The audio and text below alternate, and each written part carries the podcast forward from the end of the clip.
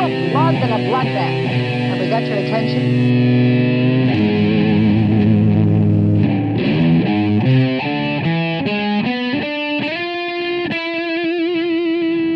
Graphic orgies of blood and violence. I like yeah, gore. it, it turns. I'm serious. It turns me on. You know, ever since I was a little kid. The movies are extremely violent, sexually provocative, and have graphic displays of mutilation. How did it get to this? What happened to old fashioned horror, the sounds and mental images of Hitchcock and the other masters? Welcome, gravediggers, to the podcast by the cemetery.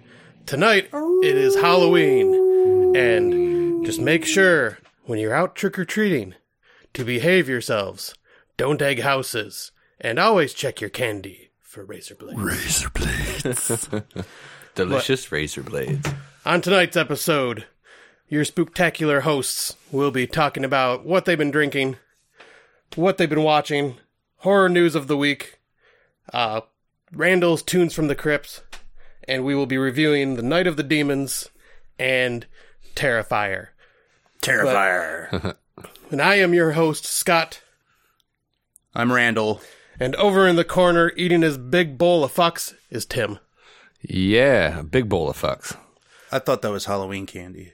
It Uh, is. no, it's uh, uh, it's the new Halloween candy. Look out, Tim, there's a razor blade. Yay. But so grab your shovels and let's dig in. So what you guys been up to this week? Uh, just been working and watching a lot of movies, I think, basically. Well, didn't you go to the soup kitchen? Oh, yeah, I was- guess I did. I went and volunteered at the F- North End Soup Kitchen in Flint. Hey, kick ass, man. I didn't know you did that. Uh, that's the first time I've done it. I've been meaning to do it for a really long time. The club where I work does it once a month. It's a, I mean, it's a Catholic charity, so, uh, but you know, I I like helping out, so I'll probably go do it again. That was the experience pretty cool. Yeah, it was awesome. It was really rewarding. Anybody that wants to volunteer, they they do it at 10 a.m. like Monday through Sunday. Oh, that's awesome. I'll probably go back and do it again. Yeah, because I seen your post about it, but I didn't uh, read into any any of your comments or anything like that, so I didn't know like what all went down in your experience there. We made uh like coney dogs and just, you know, served them coney dogs and people ate and took off. Hey, that's still cool though. Yeah, it was pretty cool. Like Flint style coney dogs? yeah, Flint style, not Detroit style. those are the best. Nice. Did you guys use the real, like, Abbott's meats or something? we used fucking Kogels. Oh, nice. Yeah, they- everybody got good hot dogs. See, for you people that don't know about a Flint coney dog, it is the best coney dog. So, Yeah. through all your other coney Oh, dogs. and they, we also got Donna's Donuts for dessert. So they got, you know, Flint staple food, all right. Kogels, and Donna's Donuts. Oh, that's awesome. I want to be poor in the North End, except Flint Uh, Town Proud. I, I don't. Well, how about you, Tim? What you been up to? Oh, you know, lots of work shit. Uh, uh, watched some movies, played some games. had my had my car battery die on me the other day. That was fun. You got a promotion. I did. yeah. I did. Yeah. Yeah. Yeah, congratulations, my friend. That's like real life accomplishment. Ah, yeah. Fucking grown up stuff. I'm an adult. Good for you. well, yeah, and me, I've basically just been continuing my schoolwork and uh, just trying to finish my accounting degree, and then uh, been just watching my movies for Halloween. See, we're all boring grown ups getting fucking promotions and going to collage and fucking volunteering at soup kitchens. Yep. Yep. We're tr- you know we did too many too much stupid shit when we were younger, so now we're trying to you know make up for it now that we're older. but uh, We're old. ah. anyways, uh, so what are you drinking on over there, Randall? Great Lakes Brewing Nosferatu Imperial Red Ale. It's pretty good. Uh, let's see. Where's the ABV? Got a vampire. It's an on the eight, label. eight ABV, seventy IBU. So kind of bitter, not too terribly heavy. The label's really the coolest thing about the beer. It's not Yeah. bad. It's all right. Your uh, your French toast is better. Yeah, I'm drinking Uh, another one of the French toasts from last episode. Yeah, what is that? Roic uh, Brewing? Yeah, Roke. Yep, or it's a something. Devil Dog Brewing Company. It's got a dog eating toast on the front. That belch was just for court, by the way. Oh, oh, all right. there you go, Court. Hope you're happy. A belch followed by a loud cough. How about that? My signatures. And then yeah, I'm I'm drinking uh Black Series or Blackwater Series Cherry Cordial Imperial Stout. It is uh 10% uh alcohol alcohol. Let me try that shit. Yeah, and it's really good. Oh, beer, danger beers. it tastes by exactly computers. like chocolate and cherries. Oh, it smells really good. You can smell the fucking cherry. Hmm. Holy shit. Right? Wow. That's that's crazy. It's legitimately like a uh, cherry cordial, one of those candies that you get at the fucking gas station. Check Yeah. out. yeah, I just randomly decided to try it out at uh, Oliver T's, their, you know, gourmet store or whatever they are. They have like a huge variety of beers. So I just bought random ones and the French toast one I unfortunately was not there that I found it. I had found it on a corner gas station. But Oliver T's is a good spot. yeah. Oh man, I was in there for probably about an hour and a half just looking at all the different beverages. I'm going, holy shit, I don't know what I want. They have a kick ass deli and bakery too. It's a great store. Yeah, so if you come to Michigan, go to Oliver T's. Yeah, and let us know so that we can get together and drink beers. Yeah. Yes. Yeah, because there's even a They have a Bar bar in the back, restaurant in there. yeah. Yeah. yeah. there's a, a tap room you can drink on site. There's a restaurant you can sit down and have a kick ass sandwich. Yeah, because I'd never known that before. Hmm. Um, but yeah, so what are you smoking on over there, Randall? This is Chem Dog. I haven't had Chem Dog in a long time, and I got some from my patient bag this month, so it's good. It's very gassy, fuely. It's uh, you know, pretty high THC indica. So I say, I know that's your favorite kind. probably all gonna be slow.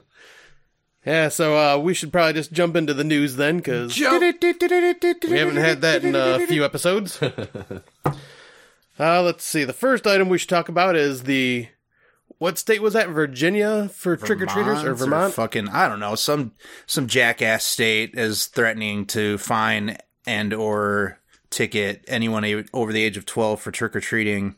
Bullshit. yeah, that is utter bullshit. Really crazy because I I trick or treated when I was like 14, 15, you Yeah. know? Yeah, if you're able to hold on to any little bits of your childhood into your teen years, then fucking do it for God's sake. Most kids are just like, I don't want to I can't see why anyone would have a problem with this unless the that's like this I'd rather kids are out doing drugs and That's like you know, people joke on on Facebook like, "Oh, you must hate fun."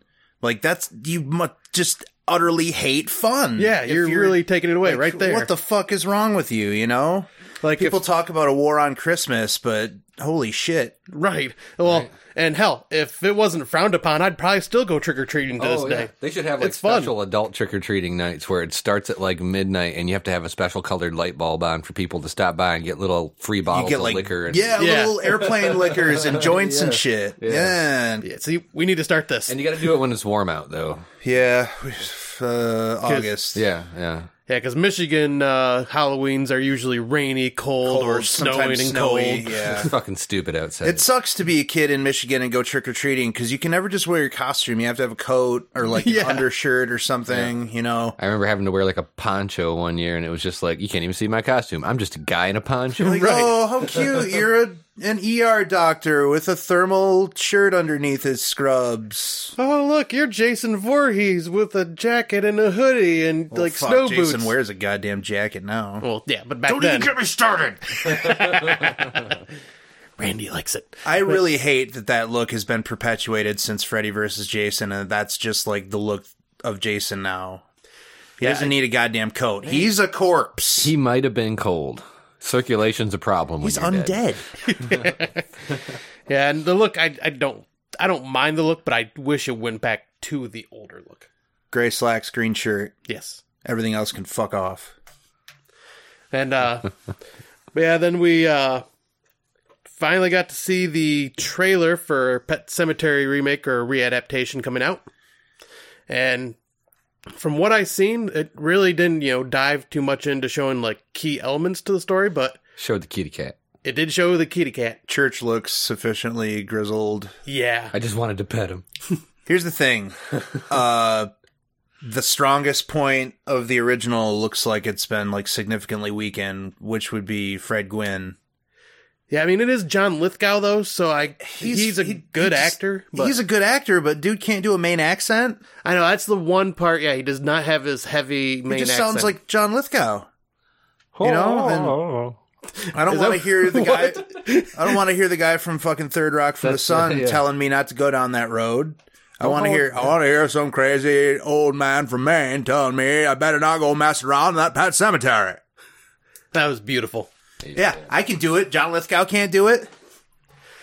But uh, yeah, I because I'm with you right there. I wish he would have at least uh, attempted a main accent. Like maybe he just couldn't do it, but at the same time, like at least try an accent because it's as far as I know, it's still taking place in Maine. But yeah, Yeah, and I uh, the it showed like images of the children with masks, like in a, like the pagan outfits, kind of Right. walking to the cemetery. i so I'm thinking it may have to deal with that Wendigo myth that was in the book a little bit more. it, I have read things that say that it is like running with the Wendigo story. That's kind of cool. Like I'm we'll see. I'm I'm I want like we were talking about this earlier, but with certain movies, I have like when I see a trailer that I like, I have high hopes. This one I don't have much of a read on. Um, I feel like it's probably gonna just be okay, but I don't think it'll be bad or anything. But I don't, I don't think it's gonna be great. We'll see. Yeah, because I mean, hopefully the two main leads are better than the original's two main leads. They can't possibly be any more stale and lifeless and fucking TV actor level than Dale Midkiff and what's her name? Yeah, I can't remember her name, but Tim said she was from Star Trek. yeah, Star Trek Next Gen. Yeah, I've seen 10 minutes of that movie. Yeah, something. but I mean, you'd recognize her right Denise away, Crosby. though. Yeah, sounds familiar. I think so. Yeah. She died in like the second season too. She wasn't even like in the whole. She was fucking thing. Data's love interest. In the in, That was a cool little storyline, and they should it was have. kind of weird. Poor Data. She Yeah, got like Trekkie. she got like turned into goo in the second season, like sucked into a black tar pit and died. It was one of the only times they ever killed off a main bridge. A yellow character. shirt. Yeah, yeah. Basically, anybody who was like an important speaking role, they just killed her off. But, uh, but back to the trailer. Did you watch the trailer, Tim? I forget. I have seen pictures. Okay, 'cause, yeah, you did say you did say you liked uh, how church looked, Kitty, kitty. but uh, Something happened to the ground, Lewis. but I'm yeah, that's the one thing, Sometimes dead is better. and that is one thing or two things that I hope is that Zelda is still efficiently creepy, and Gage is official uh, still fucking creepy. Because those two performances in the original still give me chills. I feel like the weak points of the original are going to be improved upon with like the leads of you know Midkiff and Crosby being replaced, but I feel like the highlights and strong points of the original are going to not be as good. that could be Uh, Judd and Gage and Zelda. Yeah, I mean, I and I'm still uh I keep forgetting the character that gets hit by the truck, the school Pascal. Yeah, Pascal. I'm kind I'm kind of curious on cuz I don't did we see him in the trailer? I can't remember. No. That yeah, so maybe n- won't even be like a character in the movie or whatever. He Right. won't exist.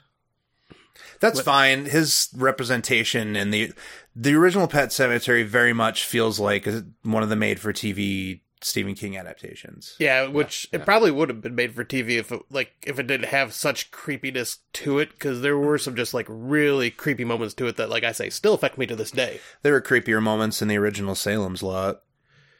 Oh yeah, that is You true. want to see some weird little vampire kid floating out your Yeah, window, Barlow and uh, the little Yeah. kid. Or- Yeah. Mr. Barlow and his scary Count Orlock looking ass. Yeah. Um but then uh we'll move on to the next story which is uh, uh, rumor has it McFarlane's uh Toys is coming back with the movie Maniacs. That Which- could be cool. Yeah. I don't really see the point because NECA's been ruling the roost for like fucking 15 years at this point. Yeah, they are going to have some s- tough competition now. Yeah, back back when they first started, they were the only game in town and they could get away with like the horrible looking first series Freddy and horrible Yeah. looking like a few of those figures in the first and co- second series were just bad. Yeah. Jason didn't look like any Jason from any movie. Nope. He kind of half-assed looked like a cross between New Blood Jason and Jason Goes to Hell Jason, but like they didn't, you know, they didn't pick like an iconic classic Jason look and run. They just kind of, well, this is, this is zombie, right? Well, and then even uh, Chucky looked kind of weird too. Right. So, I mean, I'm expecting them to be improved because those only got better as they went. And his other series, like the Real Monsters of History or whatever, the one with like Bathory and Jack the Ripper. Oh yeah, A lot of the other series of figures that he did were very cool. So, yeah, and I guess he's also bringing back the Tortured Souls series, which I Yeah. think was like that Clive the Barker based Cenobites ones. kind of thing, basically. Yeah, so I'm I am curious to see what they'll come up with, especially like you said with NECA ruling the market for this right now, like because NECA does fucking incredible with the detail in their characters. And also, are they going to do just are they just going to do retreads of stuff that they've already done? Because like at this point, pretty much every fucking horror heavy has been covered. right. So I, their Well- only option would be to redo things. Hey, you could maybe finally get a cool tall man. There was already a cool NECA Tall Man figure. Was it really? Yeah. I did not know that. Yeah, I mean it goes for like a hundred bucks. I used to have it, but when I was super super down on my luck, I had to sell all my toys. Mm. I got good loot for it though. I got like fifty bucks for it. Yeah, which for figures is really good. Shit, I got hundred dollars for my eighteen inch New Blood Jason out of box. You're 18 inch. Yeah, and I got uh Yeah, cuz I got $70 for the Freddy Krueger one. Oh really? That's Yep. awesome. Yeah, cuz it was also when I was down on my luck I had to sell mine, but Gotta do what you gotta do, man. yep. It's better than touching my movie collection. Yeah, that's always a last resort. Yeah, that is because I will not do that if I don't have to. But uh, yeah, so I guess we'll just have to wait and see how that goes. Uh, hopefully, you know, they'll start posting stuff when they either get the rights to Start certain sculpting. Yeah, and we can start seeing like what could come of this. But for collectors of horror movie stuff, it's always good news to see more action figures. I'm largely out of the toy game now. Like I had to make a lot of cuts to my hobbies and shit. Basically just down to movies and CDs at this point, but if they did a cool tall man figure, I'd buy one. Yeah, yeah. Yep, I was like, if there's the like, because I'm kind of the same way now. I'm not going to buy many toys. Like, I may occasionally buy them when I'm at conventions, just because oh, it's cool to have. Yeah, them the while only you're at toys that convention. I do buy now are custom shit, like that normal people make. yeah, You know, like the clay guy or the Yeah, dude- because they do some the really dude unique that I things. got that tall man figure from like a month ago. Or in, like the guy I got that tall Jason with the removable mask and all that. Right. That guy does some incredible work. But yeah, um, we can move on to the next story, which Vinegar Syndrome announced a 4K restoration of Cutting Class. Huh. Never even seen that. What? Yeah, it's I a assume it's an 80s slasher. Yeah. it's an 80s slasher that like one of those like could be either hidden gems or just one that hasn't seen the light of day on Blu-ray yet. which- That's the thing. Like pretty much every super good, like violent, cool, gory one has. been done already. Yeah, like, they've on all Blu-ray. come to disc at this point, and now you're just you're kind of getting stuff like Final Exam and Night School, and Yep, but the, hey, it's cool. Finally, bring it to the newer format right before 4K kind of takes over. But I mean, at least it's getting a 4K restoration, so it'll Right. still look amazing, even for its well, uh, well, it's Vinegar Syndrome, so it's really going to look amazing because, I mean, they are the ones that did that uh, Undertaker movie. yeah, that's that's a cool movie to have. Yeah, and that that looked really good, even with the like cut added in scenes that were like bad quality. They still looked you know as good as it could. I need to revisit that one. Yeah, because that was a good one. Um, but then we can move on to the final piece, which was something I just quickly decided to bring up. Uh, Red Dead Redemption Two. Uh, they Rockstar announced that it's going to take sixty hours just for the campaign. Wow, Like that's not including all the open world, everything in the game. But yeah, I just thought I'm like, well, uh, like Tim said when I not told him about it, he's like, well, that's a game I'll probably never finish, but you'll just enjoy your time in the world, and that's probably what it'll be for me too. but uh, yeah, I guess after that we can uh, end the news and jump right into what we've been watching. Yay. All right. Randall, would you want to start us off? Uh, I got a pretty extensive list, but all right. well, after I left the last podcast, you sent me home with a couple of movies. Oh yeah, I watched Tales from the Hood 2, unfortunately. That was really, really, really, really bad, and I wish they would have just left it alone. Yeah, I told you on the last episode it was bad, but Dumas Beach, oh, dude, the that the, fucking robot thing. America robot, Oh my god, dude. it was dude. so fucking stupid. It was really stupid. The first story with like uh the doll that I don't know that pregnant gets chick the girl was funny. pregnant and they Yeah. all start bouncing out of her stomach. That was kind of funny. yeah. I But it just got worse and worse and worse as it went on and man, I mean like I didn't have any expectations or hopes or anything, especially not after 25 years or however long it's been, but it would have been nice if it was a little better than it was cuz it was like a 3 out of 10. Huh. yeah, and I I gave it a four out of ten. Not a good movie. No, The other movie you sent me home with was much, much better and more entertaining. Uh, the new Puppet Master, Littlest Reich. oh Yeah, yeah, that's a fun one. That was super cool. I didn't know that it starred Thomas Lennon from The State and Reno 911. yeah. See, I didn't really know who he was, so I didn't bring that up to you because I've never really watched either of those shows That that much. guy's uh, he's pretty funny. He's a funny guy. He was he was good in that role. I didn't expect him to be as good as he was, but he was pretty good. Yeah, because I wasn't sure if you were gonna like the actual characters in this story or not. there were a couple of like you know the the the death metal grindcore comic book guy like it's rare for a movie to reference extreme metal and kind of actually hit it on the head. The dude was like talking about grindcore Yep. and then they legitimate they play an insect warfare song and insect warfare is basically the most important grind band of like the last 20 years. So Yeah, because I knew you would at least appreciate that part of like that character. I didn't know if you would like his character after that or not, though. It was fine. It was whatever, you know, like typical typical written nerd characters and shit. But uh the gore is really where it's at for this movie. Yep. Yep. Yeah, the gore. This is insane. And it was just fun. I like saying that. I wasn't a huge fan of the changes to Blade. I like the old face a lot better. Uh, I I like the skull the skull blade, but yeah, the other blade. I yeah, I didn't like the look of its face, but like I like how in Puppet Master 3 they imply that Blade was modeled after Richard Lynch. So yeah, 'cause- so Mm-hmm. that was good. I would give that one like a 7.5, maybe an 8. yeah, because I think I'm around an eight eight point five. That's that's yeah, sure. Eight. I like just going in between. I rewatched the thing from another world, Howard Hawks thing from another world for the first time in like almost 30 years. I hadn't seen that since I was 8 or 9. Yeah, it's been a long time for me too.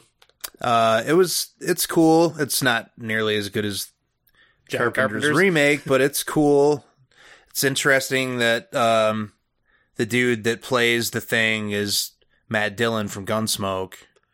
Really? Yeah, from the Gunsmoke TV series. Oh, I did not know that. one of the longest running and most popular television series of all time, and that's where dude got his start. Uh, Interesting. I also rewatched John Carpenter's The Thing for like the ten billionth time. My number one favorite film of all time. And that's my number two horror movie. Not much more can be said. I do like that movie. Yeah, it's it's a ten out of ten. It's perfect. It's fantastic. It's brilliant. Yeah, even if you don't like horror, you should like that movie. It's the best remake ever. Yeah, it is. Yeah, the best remake for sure. And right on the heels of that, I watched one of the worst remakes I've ever seen, the new Blood Feast remake. Oh no. Yeah, that was exceptionally terrible. Um, it had what's her name from Texas Chainsaw Two and Hatchet Three. Oh, uh, Carolyn. Uh, Caroline I- Williams. Oh. I s- or yeah, yeah, yeah. She was in it. Uh, the gore was pathetic. Like the that Ryan Nicholson guy that did Hanger and Gutter Balls did Yeah. the effects on it. So I really expected the gore to be like over the top. And out yeah, of that this seemed like it'd world. be really good. But it was really, really tame and just a lot of squirty blood and shit. which for doing an H uh, H uh, Herschel Gordon Lewis. That no. totally pointless remake f- if for no other reason than the fact that Blood Feast has already been remade as Mardi Gras Massacre, Blood Sucking Pharaohs from Pittsburgh, Blood Diner, and Blood Feast 2. So, not Enough versions of that movie Yeah. are already out. pretty pointless. I have a copy if anyone would like it. Let me know. uh, and I will throw it in the trash and you can fuck off. I watched the first three of Andreas Schnaus violent shit movies for the first time. I'd never seen any of those. What the hell are those about, man? I saw those posts. I'm like, those look interesting. The first one is just kind of about like a crazy killer named Carl the Butcher, and it has like some s- pretty serious genital mutilation in it. Oh man. Nice. yeah, both male and female. Oh no. Some good gore stuff. Uh, the second one is a huge improvement over the first one. It's called like Mother Hold My Hand or something crazy like Really? that. Yeah, it's really weird. It's about Carl the Butcher's son like carrying on in his father's footsteps. It reminds me a lot of Mother's Day because his mother is like coaching him and like egging him on and stuff. Huh. But it's again super gory, really like nasty, mean spirited gore. And then Violent Shit 3 is like fucking completely crazy. It kind of reminds me of uh what the hell is that trauma movie on the island where it's like an action movie? Oh, Uh I know what you're talking Trauma's War? Trauma's War. Yeah. It reminds me a bit of Troma's War in that it's like on an island with this cult that like worships Carl the Butcher. And they, they all they all wear his mask and stuff. And like if people come to the island, they hunt them and God. they Wow. bring they bring people to the island to experiment on. And they're like making zombies and shit. So- what the fuck? and there's like a kung fu ninja gang on the island that doesn't like them. it's it's really crazy. You should you should definitely watch it. I got that violent shit box set from Synapse at the the last horror convention. oh, did you really? Yeah, it was worth every penny. How many movies are there? Just There's three? those three. I There's think. those three. There's a newer one that sucks, and then there is one that doesn't officially count as a violent shit movie called Zombie 90 that's really cool as well. Hmm. And they're all in there. Oh, that's cool. Yeah, all five movies. Wow. Okay, that would explain why it was pricey because I almost picked that up uh, not this last year, but the year before. Synapse had been teasing that for like years. It seemed like every time I bought a Synapse movie, their coming soon booklet would have violent shit box set in it. So I just like I had to buy it after all the years that they'd been talking about it and promising it. Well, and you know Synapse too. That like they take forever to release their titles, but you know they are a very small company. But holy crap, do their their transfers to Blu-ray they are top notch. This is all DVD, but it looks fine. Oh, is it DVD? Okay, Yeah, it looks about as good as like uh, the first one, especially looks as good as it's ever going to look. I think. that's cool. I rewatched From Beyond with you guys. Yeah. Yay! I don't That's- have to mention that because you just mentioned it now. yeah, that's a top five horror film for me. It's my favorite Gordon movie and my favorite Lovecraft adaptation. I think it was in my top ten. I can't remember. I couldn't remember which one I placed uh, above if it was Reanimator or From Beyond. I go back and forth with those two. Yeah, I had a lot of fun with that one. yeah, that was your. F- you- you've seen bits and pieces of it before, I, I'd think. seen some of it before. I don't think I'd seen the resolution of it, so it was kind of you know good to see it from start to finish. It's really great, very cool fucking story about like multiple dimensions and like, you know, a, not like a plausible scientific scenario, but a pretty inventive idea about a machine that stimulates a dormant gland in your brain that allows you to see through whatever, you know, veneer that separates us from parallel dimensions. You grow some weird fucking creepy brain eyeball stalk that Yeah. pops out of yeah, your fucking the, head like vagina. the phallic fucking pineal gland popping out of your forehead, and it's gross. the movie just drips with sexuality, and like the lighting is awesome, and the effects are fucking amazing, and, And Barbara Crampton is yeah, just- sexy ass Barbara Crampton in her BDSM gear, and Jeffrey Combs' best performance, like. Herbert West is a very close second, but Crawford Tillinghast is like just off the rails. Yeah, because we talked about that like before, how like him and Barbara Crampton basically swapped roles for this. Right. He was the one that was you know kind of the victim, and she was the one obsessed with Yeah, obsessed and like trying to mess with this stuff that she shouldn't be messing with. I rewatched Puppet Master 2 for the first time in quite a long time. How'd that hold up? that one's still good. Still good. I still need to. Re- I want to rewatch that the one. second best one after 3. yeah, because it used to be my favorite before I seen part three. Even after watching Littlest Strike, I still like 3 and 2 more. Oh, really? Yeah, just for a lot of little reasons, you know. I'm sure a lot of it is nostalgia, but like Uh, Like the one argument I have with like the new one compared to the you know, original series is I like that the dolls in the original series are sentient. Right. They have the mo- they have their own emotions and feelings where these new ones are just basically robotic dolls controlled by magic. Rewatched Puppet Master 3 as well, which is my favorite of Yep. the series. That one is still my favorite. has a pretty a lot of recognizable faces in the cast. Um, Ian Abercrombie or whatever the fuck his name is from like Army of Darkness and uh, yep. Richard Richard Lynch. Lynch. and the old bald Nazi dude is the guy that played Uncle John in Sleepaway Camp 2. The guy that runs. Oh, the really? Camp. Yeah. yeah, I need to rewatch that then. It's also the most violent. It's the most sleazy of all the Puppet Master movies. Has the most gore and the most tits. I mean, uh, the new one is gorier, but like, Yeah. I don't know. But for the original series, it is definitely Right. Uh, the goriest. and you get six shooter. Yeah, yeah. Hee, hee, hee, I love, I love six shooter. hee, hee, hee. I rewatched almost all of the Hammer Frankenstein movies. Yeah, you. Uh, that was when. Uh, What yeah, that was you and I on Sunday watching back and forth. Yeah. certain movies. What is what is Hammer Frankenstein? Well, Hammer it was a studio in England that Oh, oh. kind of started off with like sci-fi stuff, but in the late fifties they shifted into gothic horror. Yeah, it's along the lines of like Universal monsters, but like Yeah, they re- Their they style of it. rebooted most of the Universal stuff, but made a lot of it better, in my opinion. Uh, the first one is still my favorite, Curse of Frankenstein with Cushing and Lee. That one's the best out of all of those for me. And then the second one, Revenge of Frankenstein, is my second favorite. yeah, I want to watch the Frankenstein ones. I have not seen any of them.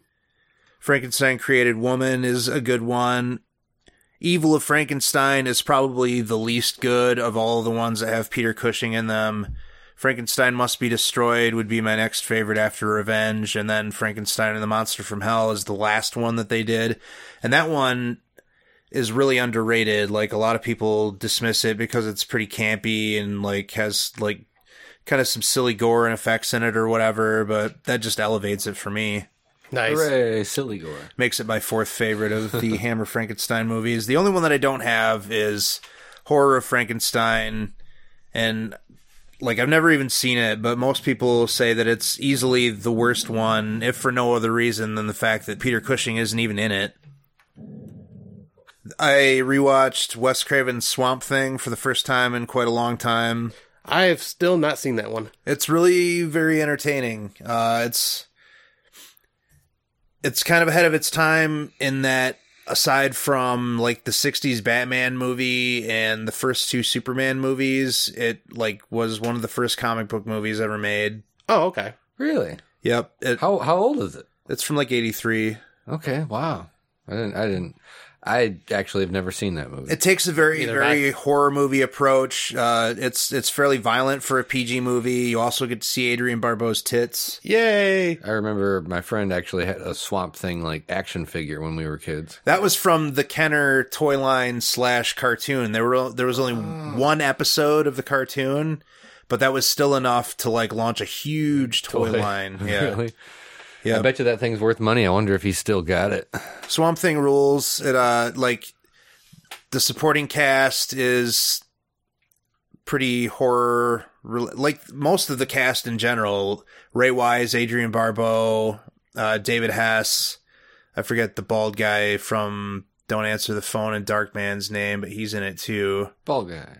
And it's it's like you know it's a man in a rubber suit type monster movie Yeah, with a pretty hilariously bad epic final battle between two men in rubber suits. nice. Yeah, it's not a good movie, but it's it's really entertaining. Doesn't have to be good to be fun. exactly. I rewatched my favorites of the Blind Dead movies, Return of the Evil Dead, the second Blind Dead movie. I actually have those on my list to watch this Hall- before this Halloween is up. Those are really great. There's four of them. They're by a Spanish director named Armando Osuario. They're basically about an actual factual group of assassin knights that like just they basically killed people for the Catholic Church. They were called the Templar Knights. Yep. Yeah, they just they were evil murderous bastards. They raped and killed who knows how many people. But uh, these movies are about them if they were like undead zombie type vampire things. That, Yeah, because isn't this what inspired uh, John Carpenter for The Fog? yep, this one, Return of the Evil Dead, and its uh, follow up film, Ghost Galleon, were the primary influence for The Fog. Lots of stuff like the ghost knocking on the door and shit. That's from Return of the Evil Dead, and like all of the fog stuff and pirate aspect of the fog is taken from Ghost Galleon. Our pirates. I rewatched the fourth Blind Dead movie as well, Night of the Seagulls. That one. that, that title, man. Um, it's a stupid title, but like Blind. it makes The Night, no, of, the Night Seagulls. Seagulls. Oh. It makes sense because like in the movie there f- are seagulls flying around and shrieking at night while the Templars are like doing their you know their dirty business and it obviously that doesn't happen so it freaks everybody in this coastal village out they don't know what to make of it Huh. Yeah, I guess I'll know more once I actually watch the movies because I I've never seen any of the Blind Dead movies, and that's like on my list to knock out over this The month. second and fourth ones are the best. The first one is the next best one, and then Ghost Galleon is like easily the least good. The first hour of Ghost Galleon is like fucking pulling teeth. Yeah, is that that's the third one, Ghost Galleon? Yeah. Okay. Those movies come in like the coolest fucking box set of all time. Oh though. yeah, the, The coffin. old- yeah, the coffin. The uh the DVD box set for the Coffin Joe movies comes in a coffin too and Oh, is nice. also very cool. That is cool. And the UK Phantasm box set comes in a Sentinel sphere, but like like you know, that's like out of my region, so Unfortunately, That kind of got me in a Spanish horror movie mood, so I also watched a couple of Nashi movies. I watched Night of the Werewolf, which is like werewolf versus Countess Bathory. Oh, nice. Hmm. Lots of cool satanic themes. yeah, because I believe that might be on that Blu-ray collection of his that I have. I'm sure it is. That's one of those his more popular movies. Um, it's a lot like a Hammer movie, but Spanish. I'm I'm cool with that because I we did that. uh Which one did we do? Curse of the Devil. yeah, Curse of the Devil. That I really liked that one. Yeah, that's so. a good one for sure. And then I followed that up with another Nashi movie called Horror Rises from the Tomb. It's kind of like a kind of a reimagining of Baba's Black Sunday. Oh really? Yeah, sort of, but it's significantly sleazier and more violent. Well, of course it's Paul Nash. You got to have at least more sleaze. Yep. Uh oh, I guess I don't need to talk about that since we're covering it tonight.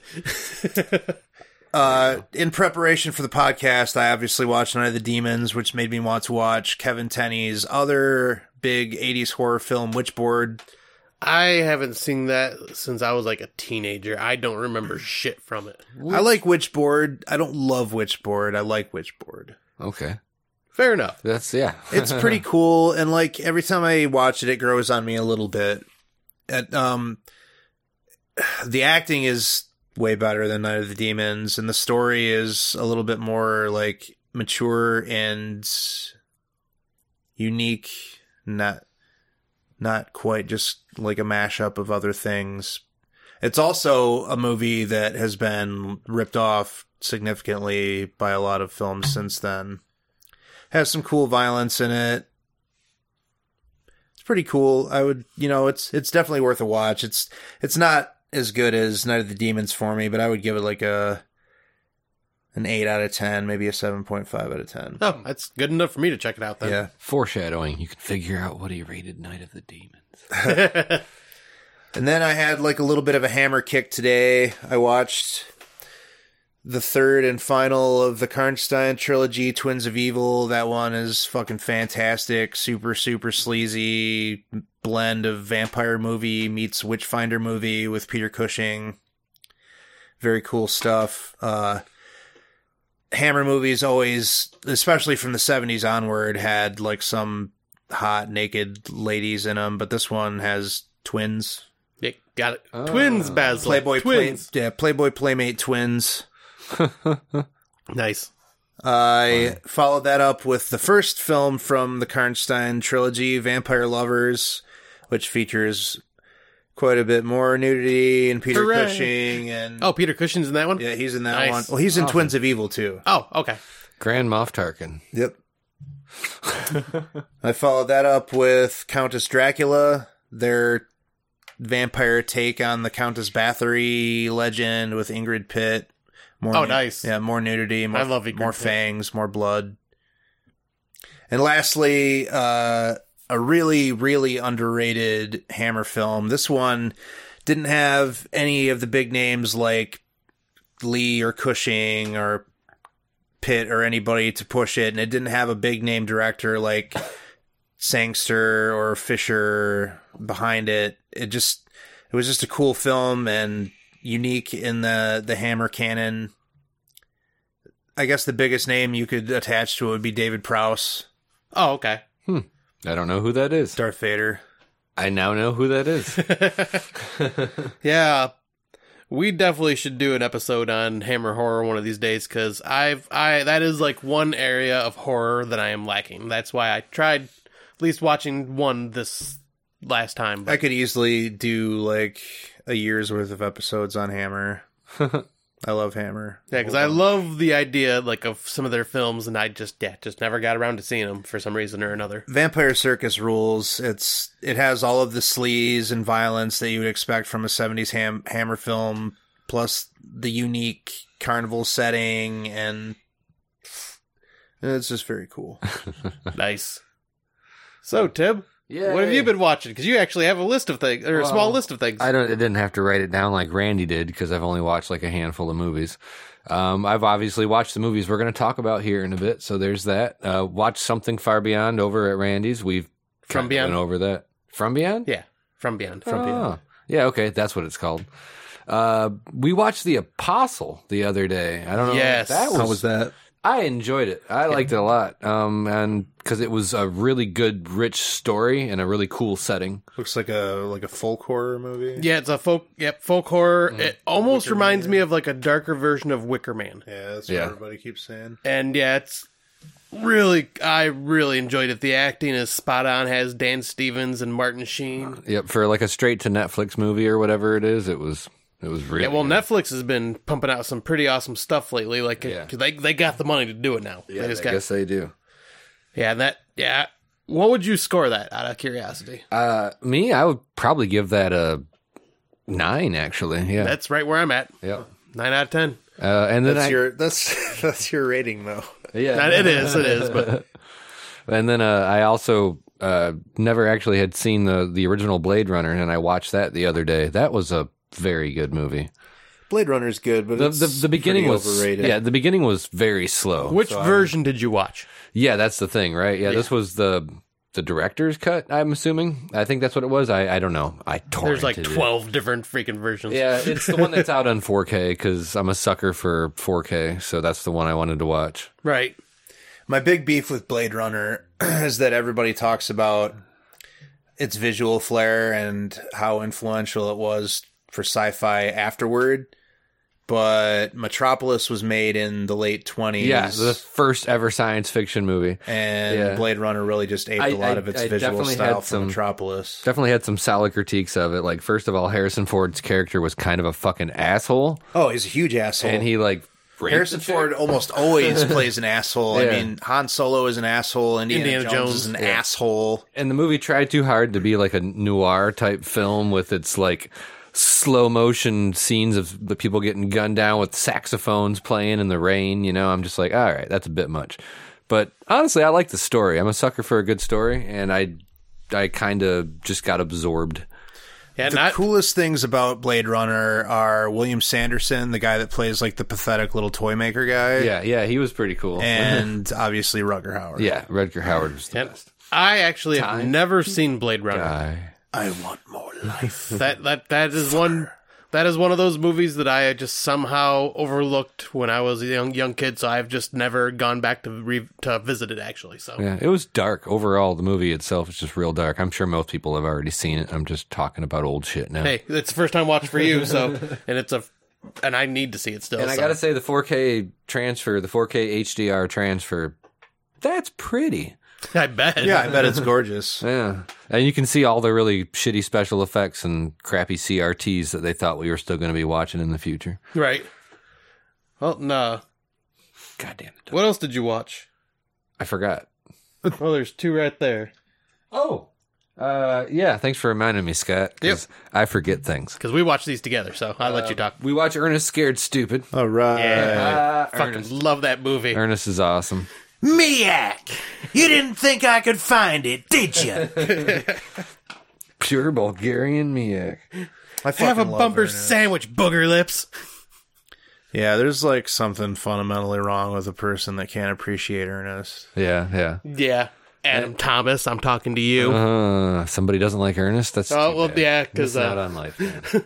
He reviewed it on a podcast. No, he was just talking smack about it the whole time. I'm going, we, we I, I. then just- again, no. Ernest, Well, Ernest how was old like is my he? Childhood, man. around my age. Oh, really? Yeah.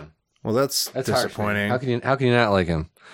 And uh, also, I watched uh, the Big F by Rock Bottom Video. Oh my god! That movie was so fucking entertaining. I, I'm pretty sure they they actually probably made it on like a fifty dollar budget or or something. It, it was yeah, it was less than Troma style budget. oh yeah, it was for for but some of the characters were great. Yeah, it starred uh, Nathan Rumler and Sadie Tate. Yeah, yeah, and then the the director actually was in the movie as well. I can't remember his name right Yeah, now. I can't off the top of my Dang it, head. guy, I'm sorry, but you were probably one of the funniest people in the whole movie. So Yeah, especially watching the behind the scenes stuff afterwards with uh, like what he was trying to do for the TV. Yeah, yeah. they they pulled it off pretty well. For well, no, actually, the movie was horrible, but it was it Entertaining was- horrible. Yeah, they weren't trying for like an Oscar. I swear, like Yeah, so, I no. mean, they just had fun with it, and it was Yeah, it was basically a Bigfoot that just uh, terrorizes these people in Yeah, a subdivision, a but it's small like a s- neighborhood, just like killing people. yeah, and it's just but it's just really silly. I love Like- a good Bigfoot movie. Yeah, Well, it's not good. no, it's, It's uh, it's like bad, but it's entertaining, and they they know it's bad. That's I- what makes I it think entertaining. was- yeah, they're they're they filmed not far from here because it was it, they're a Michigan based company. yeah, uh, actually, Randy, you would uh, know them because they did uh, Fang Boners. Oh, it's that guy. Yeah, What else did did they do that? Chubby's. I they had something to do with Chubbies. I don't think they actually made it them. I don't like. I don't think that team did, but they were involved somehow. Yeah, their their I newest remember liking that one a lot. their newest Yeah. film is like a Christploitation movie. Yeah, called Gay, for, Prey. I actually looks have it, but we haven't hilarious. watched it Yeah. yet. it looks quite funny, but I'm sure it pisses off a lot of people. Yeah, I can imagine. But yeah, that movie was a lot of fun, and then there's like some funny short uh short films oh, afterwards and trailers. oh, they do like these little funny shorts at the end that were just great. What was the Robin Hood one? Yeah, I don't remember the name of the Robin Hood one, but that one, oh my god! Like Tim and I were just in tears laughing because it was just so If ridiculous. you guys are listening, or if anybody ever gets the chance to meet these people, tell them to make that if they haven't already considered it, because that was great. Yep. So yeah, anybody that's interested, check out the Big F, Fang Boners, Chubbies, uh, Beyond the Valley. Uh, there's a couple others they've done, but I haven't watched them yet. But yeah, Yeah, they Rock- are just entertaining. Rock slog. Bottom Video, you can find them. Rock Yeah, Bottom, rock video. bottom video. Which is, I just love the fact that they're a production company that uses the word video in their name. Right. Like, I guarantee. Well, rock bottom and video. yeah, it's it's it's yeah. They're they're not. There, there's no need to have high expectations going into those. yeah, that it was fun though. I, I I'm quite happy to own that. I guess I can jump into what I've been watching. I've got a decent sized list too. Um, but uh, I guess the first one I'll bring up is my first time watch of Cannibal Ferox. Oh yeah, Speaking twat. Speaking of genital mutilation earlier, They cut off his genitals with a machete. dude. No, wait. They tied him to a stake and they cut off his genitals with a machete and. Wait, what is the. Now I can't remember the line. Oh. Aw. I can't remember it either off the top of my head. I don't know. They cut off his genitals and eat him. Yeah, cut off his. Oh, yeah, because this is basically an old school '80s Italian cannibal film. Yeah, it's uh, it's Lindsay's answer to Diodato's Cannibal Holocaust, and it's I mean it's pretty close to being the same movie, but a little more over the top in every avenue. Yep, I, th- I swear there was even more like real animal killings in that one too. Yeah, it's uh, Yeah, that that part was a bit sad. that's the really unfortunate um, aspect of the cannibal films is the cruelty to animals part. yeah, like when I watched Cannibal Holocaust, uh, I have that uh, Grindhouse Blu-ray, which you can watch it without the animal violence, which I think that's an awesome addition that you can just you know watch it without it. But you know, I had to watch it in its original format for my first time. Just, Sure. Yeah, you got to see it all. Yeah, you got to see exactly what everyone was talking about. But from here on out, I won't need to watch that again. I can just watch the one without the animal deaths. I, I'm not, and I believe that's probably the same thing with the Cannibal Ferox for Grindhouse too. I wouldn't be surprised. But yeah, I ended up watching that one on Shutter because unfortunately, I missed. My, I think I missed my chance on that one on Blu-ray from Grindhouse. Oh, really? Yeah, It's one of the few of those that I upgraded. I don't know why I chose that one, but Yeah, because I'm missing that one, and then uh, I Drink Your Blood, I think, are the two that I do not have. I have all of those original Grindhouse DVDs. Yeah, so I remember you had them on DVD. It's part of why I didn't upgrade many of them. Uh, next up, I ended up watching another fir- uh, first time watch, and actually, Tib watched this one with me too uh, Antiviral, That's a good one. with uh, David Cronenberg's son as the director. Brandon And- I Cronenberg. remember that. Yeah, he was the one that uh, was selling the celebrity diseases to people that Oh, yeah. were obsessed fans, and Fuck, That, that, was a weird uh, movie. ginger kid that's in that movie. yeah, he was in Get Out. Yeah, he's in he's in a bunch of good stuff. He's pretty good. He's somebody to watch. Yeah, He's he played such a creepy dude in this. He was on heroin the whole time. It- yeah, I mean, he looked like he was. I don't know if he really was, but man, he definitely was. e- the- Either that, or he got himself the flu and just like had like pneumonia and the flu like the whole fucking time. Yeah, or just the makeup department's that amazing. I've uh, been really anxiously awaiting another Brandon Cronenberg movie because that was a really strong debut. But Is that his only film? yeah, he hasn't done anything since then that Wow. I'm aware of. Yeah, because I really enjoyed that. I think I ended up on my letterbox. I ended up giving that uh, four out of five, so I'd probably be about an eight point five out of ten the way I score things. Hmm? I'd probably give it an eight or an eight point five. It's a good one. Yeah, I really enjoyed it. And then this was kind of funny. I had to watch it because we were going to review this for our first ever movie review, and that was 420 Massacre. It's actually on Hulu, of all places. So I was like, well, fuck it. I'm going to watch it and see. It wasn't that bad. It actually, like, the stoners in it were ugh, just not good. Stereotypical stoners. Yeah, but, like some of the kills were pretty awesome. There's a a bong kill that like rem- reminiscent of terra firma style bong kill through the throat and all that. Right. and yeah, there it uh, just a fun slasher in the woods. The the uh s- villain in the twist is very predictable, but you know slashers for the most part are very predictable because they have a formula. It's all been done before. But it was still fun. I would I wouldn't say it was great, but I'd probably give it about a six point seven five. It was, you know, entertaining. I don't know if I'd ever say I'd go out and buy it, but it was yeah, fun. Uh then I decided to watch uh because I'm doing a lot of these for the 31 days horror movie challenge on the 22 shots of moods and horror podcast, and they have certain criteria to meet. That's why I watched Cannibal Ferox because it was a cannibal film, and I needed to watch an Umberto Lenzi film. Right. So uh, one of them was I needed to watch a movie where the cell phone didn't work, and I was having a hard time. I'm like, I know there's like a billion movies where this happens, but Right. I was having a hard time thinking of one. Then Tim helped me out by doing some research. Hills Have Eyes remake, so I decided to rewatch that. It's a good one. Yeah, that's one of those remakes that yeah, it's really good. I Definitely one of the better modern remakes for sure. yeah, because there are some very uncomfortable scenes in that, especially like the initial attack on the Yeah, in the camper. RV. Yeah, that some brutal elements to that. I still like the original better, but it's a good remake. Haven't seen either of them. Yeah, they are both good. Like Sure. in the sequels to both of them, not so good. Yeah. Because I didn't like the sequel to the original Hills Have Eyes, and then the remake one was not good at all. yeah, no, neither one of those are any good. Uh, and then I watched uh, a Shutter exclusive called Satan's Slaves. That you watched most of that with me, I think, Tim. That was the Indonesian horror film where it was uh, a mother that is a musician passes away, and like her children are just kind of coping with everything that's happening. But then you find out that the reason her mother was a famous musician is because she made a pact, with, with the this devil. cult and devil, and Cult. Yep, it's another cult film. Like I, Cults. this is when I ended up making that post where I was saying I noticed 2018 films have a cult theme, which I'm all for. So many cults. But a lot of people were giving this one high praise. It was almost very cliche, typical like haunted house style horror until the cult came in. And even then, it wasn't enough to save it for me. I ended up giving that like a six out of 10. It wasn't terrible. It was shot really well and everything, but just was, I was, it was losing my attention. But it, yeah, it was still, you know, it's worth a watch if you're into that type of film. And Scott found out that in certain parts of Asia they have squatty potties. Oh, yeah. Never knew about that. What? He didn't Never know. do that. He didn't. I'm a know. dumb American. I didn't know that shit. Okay.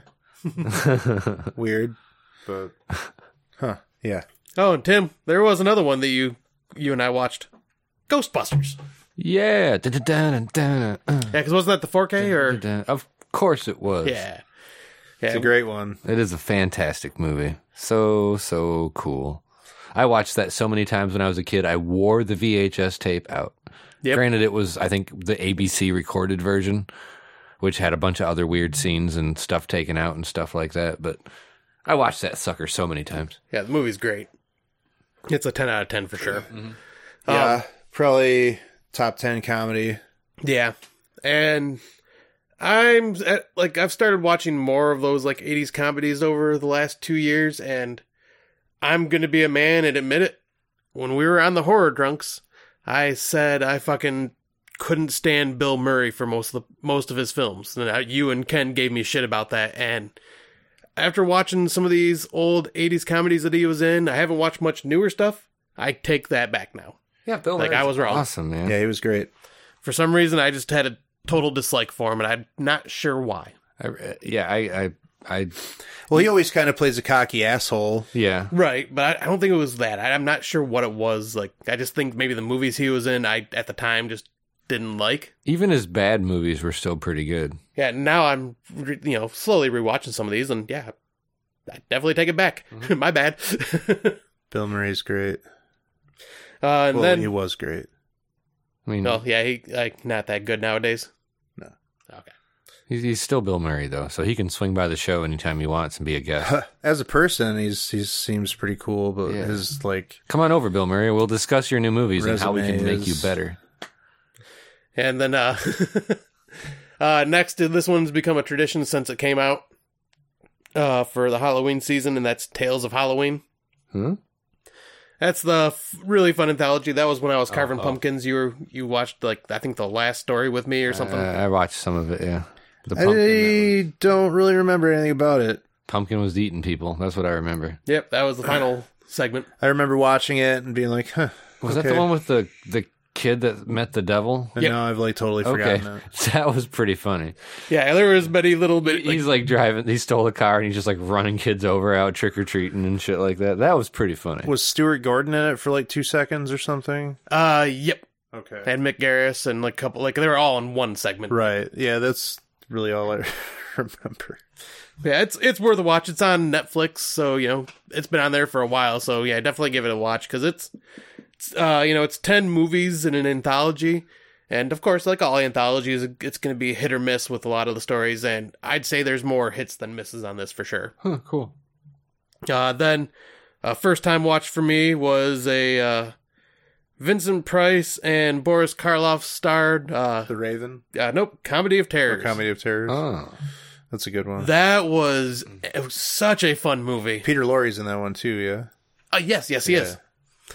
Yeah, but I only remembered Boris Karloff, like, just from reading the, like, uh, synopsis or whatever it was. Yep, that one's fun. old school. yeah, and I got it on that Vincent Price Blu-ray collection, and it, yeah, it just looks so good. And, yeah, that was, like, I was in the mood for a Vincent Price film, and there's, you know, a few that I haven't seen on that collection yet, so I decided to, like, watch that one, because I plan on finishing those off, too, here some sometime soon. But, yeah, I give that one probably about an 8.5 or 9 out of 10. I like The Raven a little more as far as like Price and Karloff working together, but Comedy of Terrors is really good. Yeah, that one I, I'm yeah, I'm glad I watched it. Um next was a seventies uh what was it Euro sleaze film called The Baba Yaga. Oh, Baba Yaga? Yeah. yeah, that one's okay. I haven't seen that in a long time. I decided to watch it because it was on Shutter and Yeah, it wasn't too bad actually. It- It was one of the first Blue Underground movies that I bought. Uh, I don't even have it anymore. I don't know what the fuck happened to it. I didn't even know Blue Underground released it. Yeah, But yeah, that I enjoyed it for what it was. I I wouldn't rate it highly because it's probably one that I won't ever really it's come kind of a back to. typical Euro lesbian horror film. There were just so many of those coming out then. Right. And I think that's like one of two that I've seen from that era.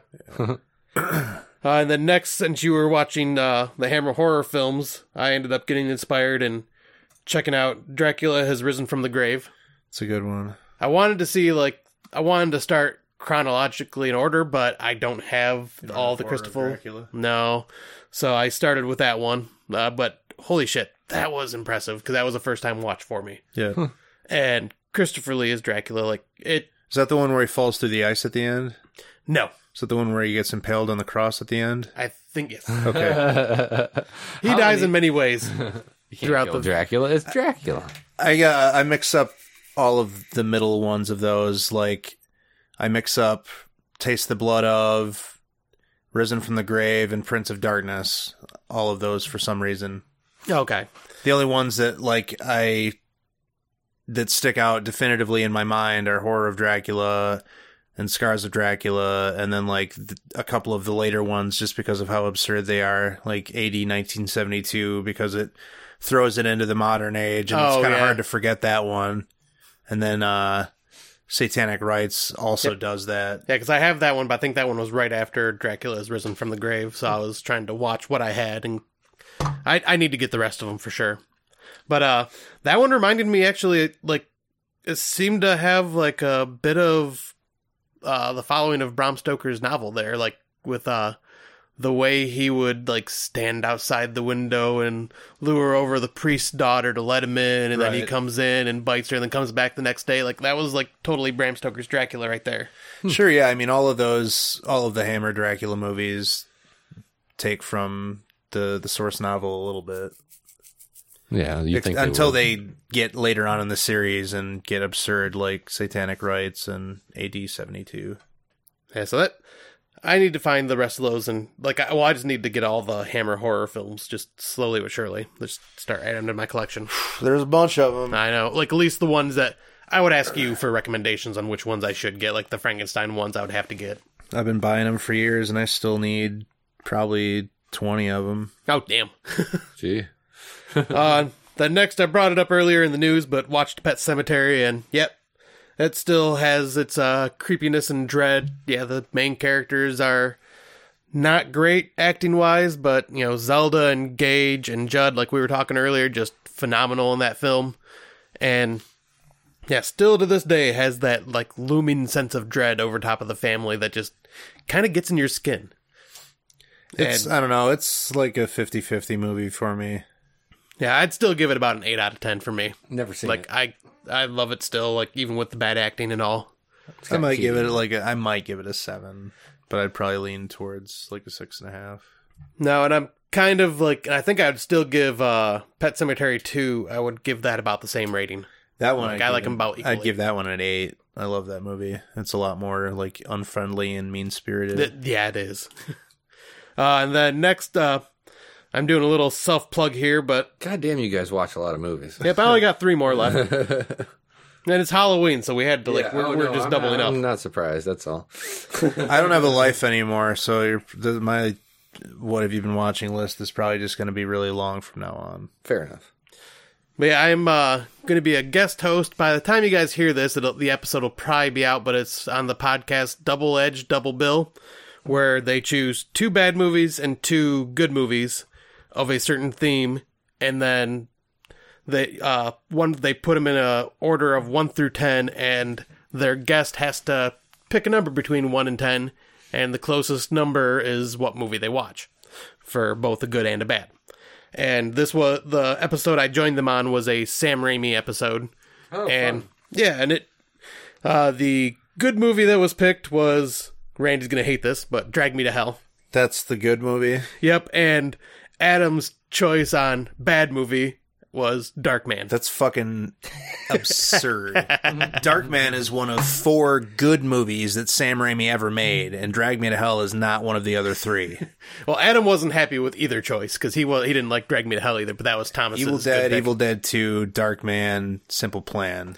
Yeah, That's I, it. I still need to see simple simple plan, but uh, but yeah, that was a lot of fun. I recorded that last night, and yeah, I I enjoy both movies. Like Drag Me to Hell has its fun moments. It's not good, like it's not terrible, but it's No, it's it's terrible. It's enjoyable. It's not. Not good, but it's not. Not enjoyable. it's enjoyable.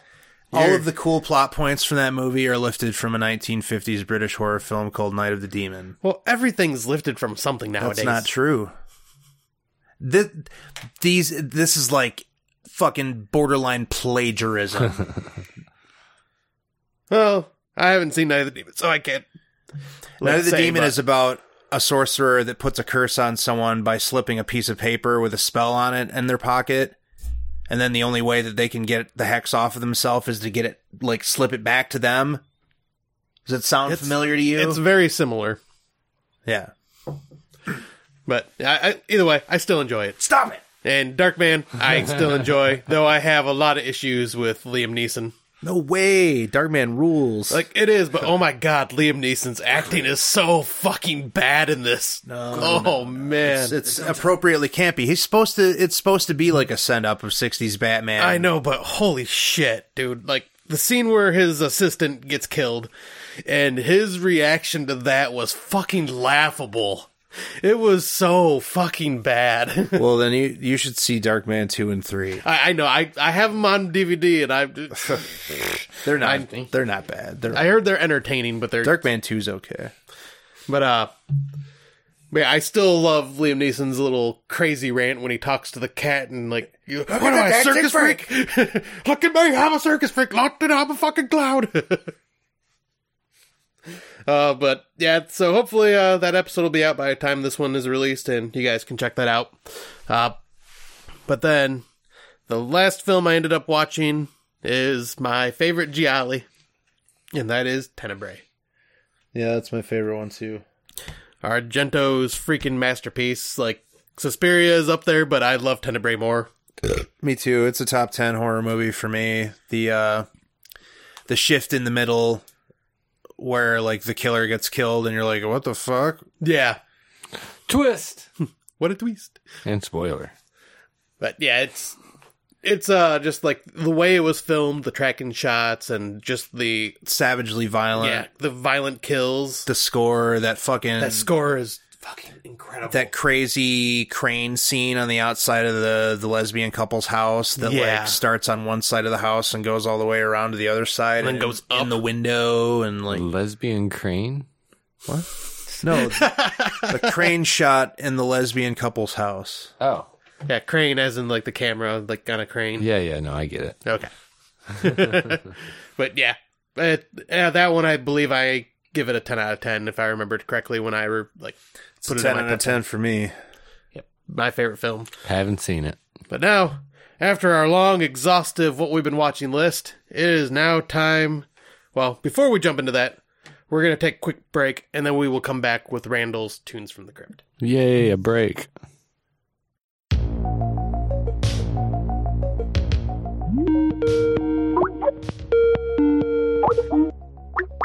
Hey, Paul, what I was thinking is that we need to cut a promo. Yeah, I've been working on some ideas. It's just I don't really know where to go with it exactly. What if I got like a filter where we could just kind of talk normally and we can have kind of a script, but then Yes. I can I can like filter it so that one of us will have one kind of voice and then one will have the other. I want to put my request make me as Freddy Krueger. Can you do that? Maybe instead of the voices, what if we tried to like write a skit, develop a whole thing and we have a backstory and but well, I don't know, that might be kind of too long. So Well, like screeching cars and explosions and fireworks and yeah, yeah. Well, what about Mm. I like it. Uh, Maybe instead of you know doing a filter, we could just like reach out to Robert England himself, and maybe Ooh. he can you know just record a promo for us sometime. Do you think? Because I- I, mean, we I- might have to like raise some money. We can do a Kickstarter and we could just throw it out to like Robert England and you know Sure, just sure. just all kinds of actors and and I think people will do that. I think.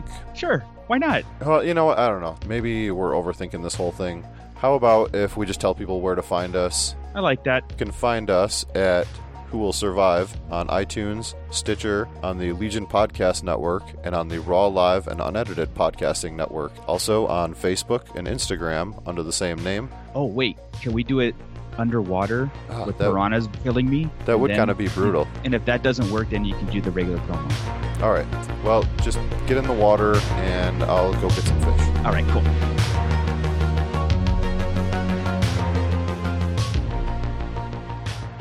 So, for this week's installment of Tunes from the Crypt, I'm going to be covering Britain's Cathedral. They were formed in 1989 by Lee Dorian and Gaz Jennings from the ashes of Napalm Death. Like from from that lineup of Napalm Death, anyway, the uh,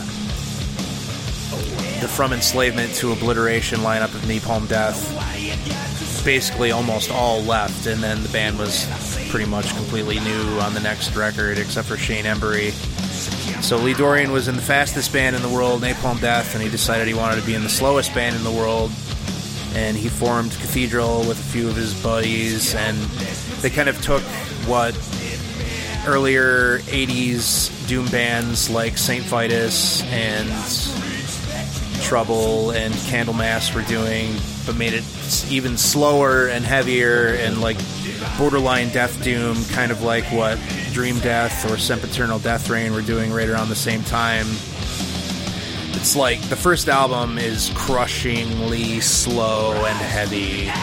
What was the name of the first album? Was it just self-titled? Forest of Equilibrium. Oh, that's the one that I actually that I found two of them at a pawn shop, and that's one of them that I found.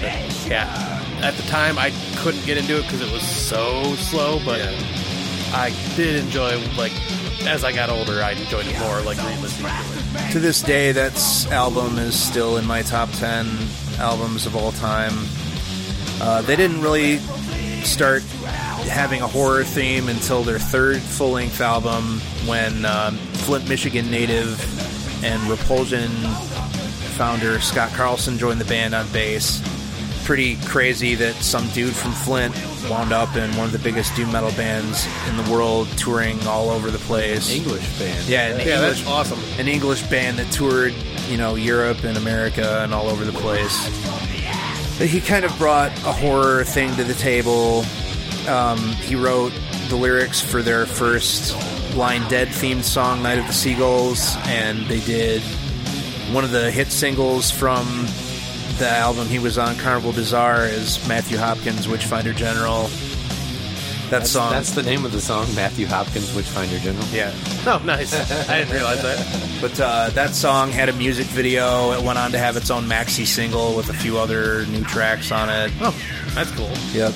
And then uh, almost every album after that point, even though Scott left the band after that tour, had at least one horror themed song on it.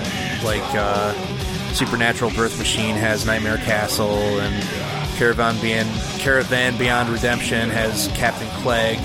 Nightmare Castle is a Antonio Margheriti gothic horror film with Barbara Steele. Captain Clegg is based on a Hammer pirate ghost movie called like Night Terrors or something. I can't remember what Yeah, the that- fuck it's called. Caravan Beyond Redemption was the second album that I had. That's my least favorite Cathedral, but it's still I would still give it a seven point five out of ten.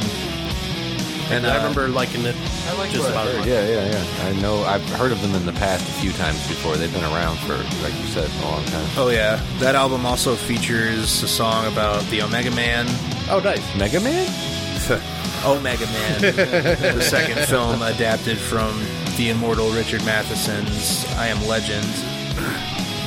Uh, and then after that, they did a couple of more Blind Dead songs. There's one called Templars Arise and one called Ghost Ship of the Blind Dead.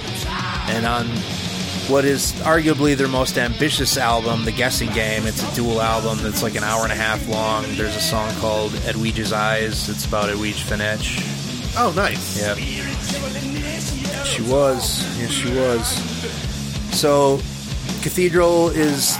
They started off. Their first album is borderline like death doom. Mostly, it's it's doom metal, but it's incredibly, incredibly heavy, crushing doom metal. And then after that, uh, Ethereal Mirror retains some of that sound, but kind of shifts a little bit towards stoner doom. And then after that, Supernatural, Birth Machine, and Caravan Beyond Redemption, and just those two albums are very stoner doom.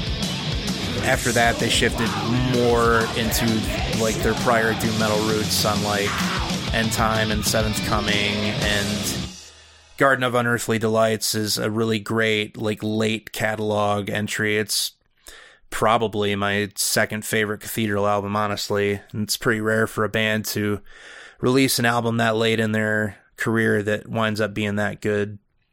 They unfortunately broke up uh like f- 4 years ago now, I think. Oh, I didn't know that.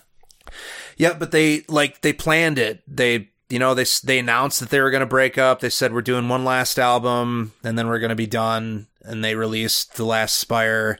Scott Carlson came back to play bass on that album. Oh, nice. Pretty awesome. It's, it's, a lot of work to be in a band, man. It's also really really great.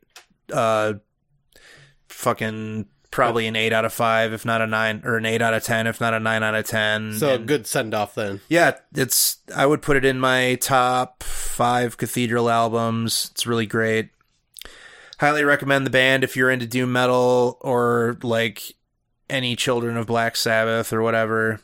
Now I'm going to put you on the spot, but what what song are we listening to right now? Oh, I didn't even really pick a song. We're listening to that one.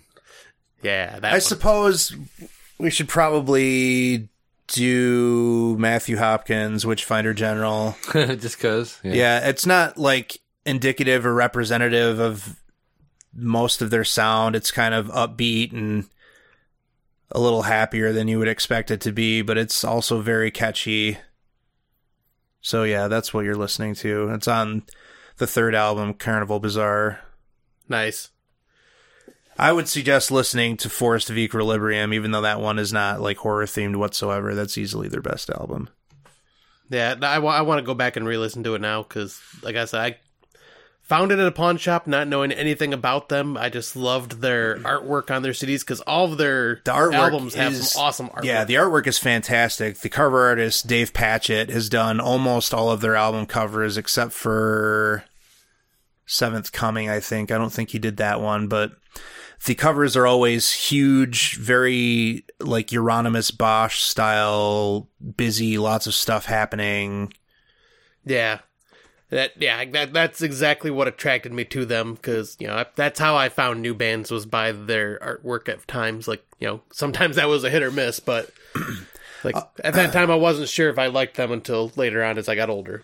Other than Black Sabbath, uh, Cathedral Forest of Equilibrium is the finest doom metal album ever recorded. Nice. Ah, cool. So yeah, listen to Cathedral, you Listen. posers. Listen to them. All right, so I guess we can jump into our featured reviews, and we will start off with Night of the Demons.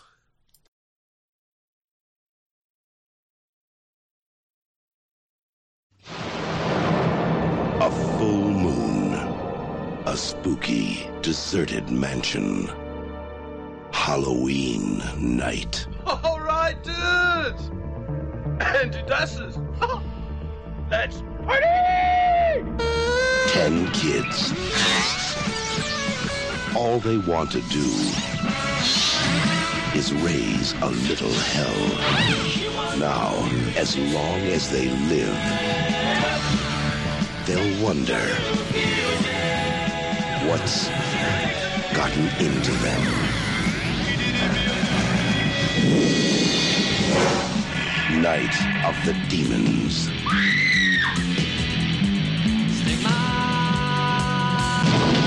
Blessed be the sinners, for the day of atonement is at hand. Stop looking at me.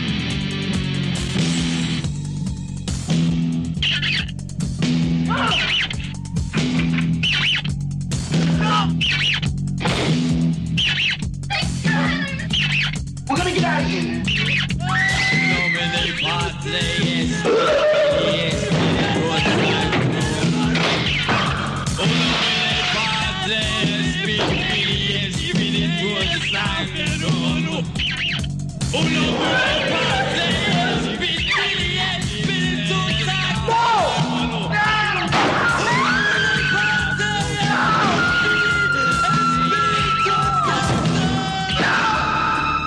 of the demons. Party till you drop.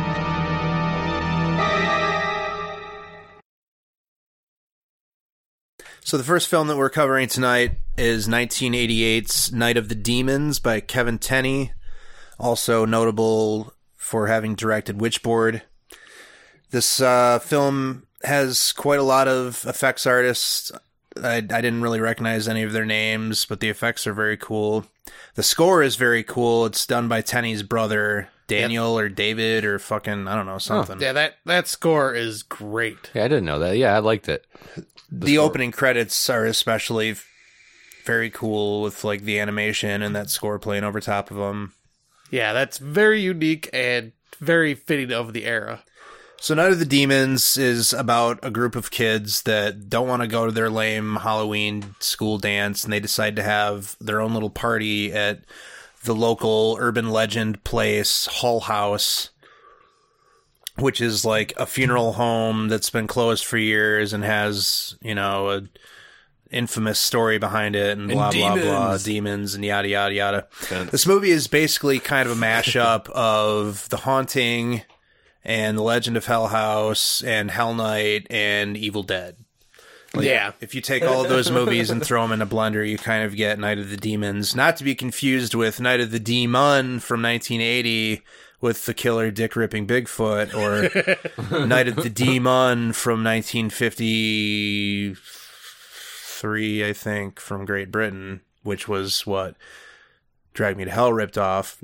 Okay. So these kids go to this house and like typical horror movie haunted house fashion it's horrible things have happened here blah blah blah the dude did bad stuff and now there are demons there because of it Yeah, and they're going to dance around uh, 80s pop music, get drunk, and have sex in random rooms. and they decide to have uh, a past life seance i think they call it yeah. where they all sit around and look into this mirror and some one of the girls sees a demon's face in the mirror and then it awakens the evil in the house Well, and she also sees like a foreshadowing of her death. yeah, as her well. own death.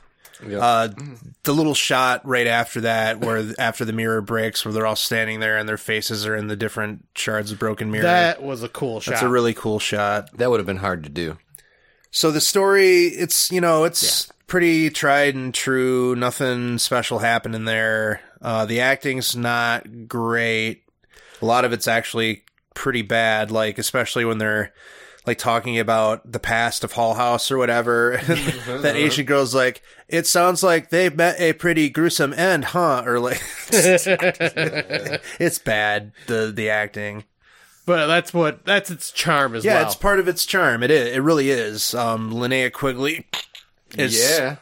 sufficiently like sexy and bubblehead. Like she, she's she's her bad acting is, I assume, intentional to a degree. but she is definitely in the mood for pork tonight. Yeah. um, the main character Angela is pretty hot goth babe, so that's fun. She's the main character. Well, she becomes More or like less. Angela. She's like the main. Like she's the, Freddy franchise. Krueger. Yeah, she's the mascot, Oh, like the okay. franchise. Oh yeah, because I forgot there's sequels and stuff. Yeah, Yep, she's three the of 'em. main heavy Or three whatever. altogether.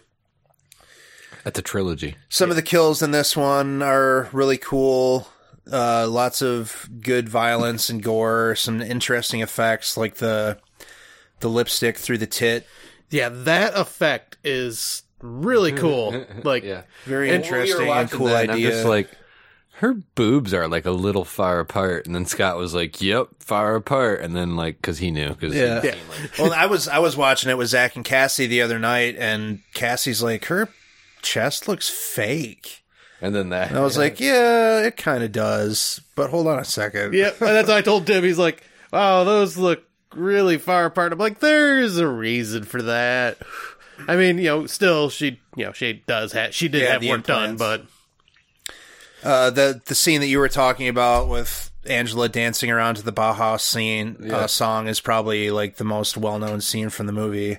yeah, because it's very just trippy and like unnerving the way she's dancing. All of a sudden, she's like over here. and Yeah, then the over strobe there. light Yeah. kicks on. yeah. Don't watch this movie if you have epilepsy. No. Just in like two scenes, but still strobe lights. What when when the fuck did those stop being a thing? Like in the eighties, I think probably. Pretty much. Yeah, this is just it, I I always like uh, pull this one together with Return of the Living Dead as like the punk rock horror film a genre from the eighties. yeah, it's uh, it's a super. It's like a fun party movie. You know, it's cool body count movie. Ten little Indians. You know, one little, two little, three little Indians. Yep. one at a time. They all one by one. We will take you. It is. It's very Evil Dead in a lot of ways. There's when the the evil in the house first wakes up and it like flies out of the crematorium and is making its way through the hallways. All of those shots are very Sam Raimi and Evil Dead. Yeah, very. And like, I mean, well, there's also like uh we can't ever f- you can never forget the beginning with uh Judy's little brother and the awkward comment he makes from popping out of the Nice closet bodacious boobs yeah. or something. Yeah, bodacious boobies, sis. It's like, Yeah, oh, that's that you, that's just disturbing. I mean, I guess when you're a kid that age and your sister's that old and that developed, I guess you might say something like that, but That wow. kid is incredibly insufferable. Uh, I hate him. Every time I watch the movie, I cannot wait until he's done. I know, like I'm glad that like he was in it for the beginning, and that that's all you needed. Him. Yep. Yeah. Just kind of for the he needed to be the one to tell uh what's his name Stu Sal. Sal. Yeah, he was. His whole function of the film is to tell the uh, the ex who's not invited to the party where the party is. and talk about holy Italian stereotype. Yeah, he's yeah he's practically Super Mario. yeah. But somehow becomes the gentleman. house, you know, with plastic seat covers on the furniture. he actually says that. Yes, he does. Oh, but that's surprisingly enough, you know, he s- comes off as an asshole, but he ends up being like the Yeah, more he's the heroic hero. one of it. And Um, that's like the movie has its charms, you know, like the fucking the Chad. His name's not Chad, Jay or whatever, but he's The a Chad. Chad. He's a Yeah. Chad. Oh, he's a total Chad. he turns out to be like a complete fuckboy in a fucking Don Johnson coat and gets his eyes poked out. Oh, Yeah, I like that scene. Stop looking at me. Ball squishy. Yeah, because that, that scene was great. Because that's like when you get the first true form of the demon, I believe, too. Like from Linnea Quigley's side, anyways. And yeah, like uh, I'm good. Uh, but Angela as the demon is sufficiently creepy. And she sounds like Dr. Claw. Yeah, she does. She does. What's the sound- matter, Raj? Next time, Gadget. Next time, Gadget. Uh, one of the nice little touches of the movie is like after the Linnea Quigley character passes the demon to Angela, her cross neck uh, earring Instantly upside down. Yeah, instantly inverted. Yeah, because I told Tim, I'm like, watch those earrings. Yeah, Did you I notice something? It was fun. That was something that it took me a few. Like I never noticed that as a kid when I was watching it. I No. didn't- not until the DVD release that Anchor Bay put out did I finally see that.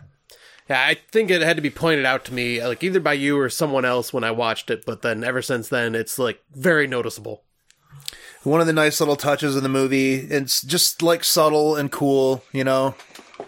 Yeah, and the- like uh, we were talking, like the effects are really cool, and the for like the gore and the practical effects. But then even the uh, scenes where you see Angela like coming down the Oh, hallway, where and- she's like floating. Yeah, that effect That's, yeah, still that's looks really awesome. great, and it, it's very effective. And in fact, when we were watching it the other night, Zach even commented like on how he liked the way that she was floating down the hallway. Yeah, because it's the way she's moving without actually using any true momentum or any of her physical. Uh, It's a lot tributes. creepier, like It's it's spooky, kind of dreamlike and ethereal. you know, to have something just moving at you. Yeah, floating. Yeah, and then the house, uh, like the Hall house itself, is just like really creepy and run down and very cool sets for sure. They- he jumps out the one window and he's like, "Oh shit!" Uh, Oh, and he had to climb back up yeah, after he he's jumped like, out. No, no wonder this one wasn't boarded up because there's like, who has a window to like a courtyard? Yeah, and then well, then also the other cool effect was, or the cool little thing was how the concrete wall all of a sudden there is no gate Yeah, anymore. that's that's a really nice little touch. Yeah, it, like just traps them in there, and they're Yeah, they, I love the fact that the gate is just gone. yeah, just somehow the supernatural powers just said, "Yep, you're ours." Like, But yeah, it has like you know, Angela is the cheesy one-liner Freddy Krueger. You can definitely tell there's inspiration from that, but yeah, a little bit, but it's it's not like over the top yet. Nightmare Five bad or anything. Like I think she gets about that bad tur- towards part three. Part three is very cheesy, but still It's still great. pretty enjoyable. Jeebus. Yeah, like two I- is the o- I haven't seen two in a really long time. I need to revisit that one, but I just I acquired three on DVD like within the last year and watched. Yeah, that one's hard to find too. Yeah, because I got part two on Blu-ray and I watched it because we were prepping for Horror Drunks before all this stuff, ha- Right. like everything happened. And yeah, it, I still really enjoy that one too. Like all three of the films are great. 'cause The I watched them unfortunate last part year. about three is that the DVD is full screen. oh yeah, that does suck. It does, but you know you got to do what you got to do. I guess for years my only option to watch Return of the Living Dead was like edited. So Right. what are you gonna do? Yeah, and then uh, uh I loved uh like okay, there was one thing I was gonna bring up that like was a minor complaint is some of the people that get killed and get brought back as demons, their their demon effects were their just- makeup is- yeah, yeah, it was the one not guy was good. just like he looked Like just the coffin guy. Yeah, Yeah. He He just, just like, was kinda looked like- "What's up? I only got one arm, yo." Yeah. But I'm like, "Hey, yeah, like obviously they put they spent all their budget on Linnea and uh, I forget the girl who played Angela, but they focused on them and none of the others really. Like I don't know. Uh, Stooge had Uh-huh. Stooge some, but like he still didn't look demon. He almost looked more zombie to me. okay." I don't Stooge know. is He my looked favorite demon-y. character in the movie. He's Stooge such was a cool. fucking asshole, but he's hilarious. He's Shut up, bitch! you can't take this bitch anywhere. He's terrible. oh, he's a horrible human being, but at the same time, like he's hilarious for this film. Uh, He's not as bad as fucking Jay the Chad. No, no Jay's the worst. yeah. Dead. He's that that guy is just a complete fucking scumbag, and it is kind of funny how Judy is the main character, like the main heroine, Right. But man, is she just annoying. Yeah. you don't really feel too badly for Judy because she's Well, she spends a good part. she's of the movie- badly written. She's like Yeah. helpless and just you know she can't. She's always waiting for somebody to come fucking save her. And Like the only time she finally does something is when they're in the crematorium and she gets that gets gas the pipe. light. Yeah. Once the only person, like once her and Roger are alone together, it they kind of switch roles, and he becomes like, the helpless one. yeah, and that's like the only time in the movie where she's kind of a cool character. Up until that point, she's always waiting for like Jay or Sal or somebody to fucking help her, or rescue her, or whatever. Yeah, yeah. and that's uh, one of the like, uh, the tropes they decided to skip over was kill the African American early on in a film. Right. Like he is the survivor, but they unfortunately portray him as like a fucking chicken shit that's like hiding outside the whole time. Or He's the fucking smart. I mean, one. yeah, he's smart as shit, Yeah, but at the I- same time, his reaction, he's like, his reaction is the most natural and believable. If Like- you're in a situation like that, are I'm you getting not the just fuck going to outta like here, Yeah. crumble into the fetal position? Your entire perception of reality has been shattered. You're surrounded by demons and you're going to die. I think I might have a moment myself. Yeah. Right. Well, I mean, I do got to give the give him props because like when the when they start smelling the sulfur and everything like that, when like demon first appears and he's just going, "My daddy's a preacher and he told me if this is some not this is not good." He's like, "I'm out of here." He wanted out like as soon as shit started getting weird, and that's what makes him the smart one. But Yeah. like, if he was really that smart, then he would have gotten two of the other people to come outside and like build a human pyramid to get him over the wall or something. right. But no, he spent a lot of the time like just, kind of hiding, in the, car. Which did, they had like Exodus stickers. Yeah, hiding in and, Angela's car with the Exodus sticker in the window. I pointed that out to Tim, and I'm like, Rand, uh, "Randy appreciates that right there." Yeah, I saw it. The boom, like Stooges boombox had some cool stickers on it too. It has like a TSOL and a Motorhead and a couple other cool band stickers on it. Yeah, that uh, another cool scene. That this one still makes me cringe, and I never really noticed it on VHS until like you know once I got it on DVD, you can see it. But when the at the very end there, when they're climbing over that Oh, the barbed wall wire? and they're using barbed wire Yeah. to climb up, oh my god! Yeah. The only thing that could make this movie better for me really would be as if nobody survived at the end. Oh yeah, just make it completely dire. I mean, I always want everybody to die. Obviously, you can't do that because then the ending of every horror movie is going to be completely predictable, but I always like it when a movie kills everyone. yeah, Like that, there's it's very few. Well, I guess there it's not very few, but you know it's It happens. It happens, but yeah, it's not like as common as like always having like one or two people survive. But Now, if you like Night of the Demons, I would highly recommend that you watch Fred Vogel's film The Red Centaur, which is essentially just a remake of Night of the Demons. Is it really? Yeah, like almost stroke for stroke. It's about a group of kids that go to the local urban legend house and demons start possessing them and fucking demons. the ex-boyfriend shows up uninvited. and is this the one that's done by the August Underground guys? Red Uh, Centaur? yeah, Fred Vogel, he did he was the August Underground Oh, yeah, toe tag okay. guy. Okay. Yeah, because I remember you've talked about that film before, and That's one of his legitimate movies. Like after the first three August Underground movies, they did Maskhead, and that one's pretty much just torture porn. But then The Red Sin Tower and Salaturgica are both like actual movies. Okay. Salaturgica is basically a reworking of Bob Clark's Death Dream. It's about Oh, a really? soldier that comes back from war all fucked up. yeah, I guess we could uh jump into our rev- uh our scores here if you want. Sure. Okay. Tim, what would you give this? Ah, well, this movie was good, man. Like it kind of hits everything I like about this genre. Uh, so for me, this was a this was a nine. Nice.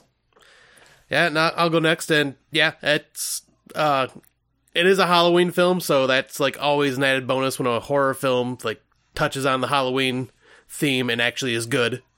Uh, and you know, everything about this is just super fun. Yeah, there's bad acting and whatnot, but it's all part of its charm.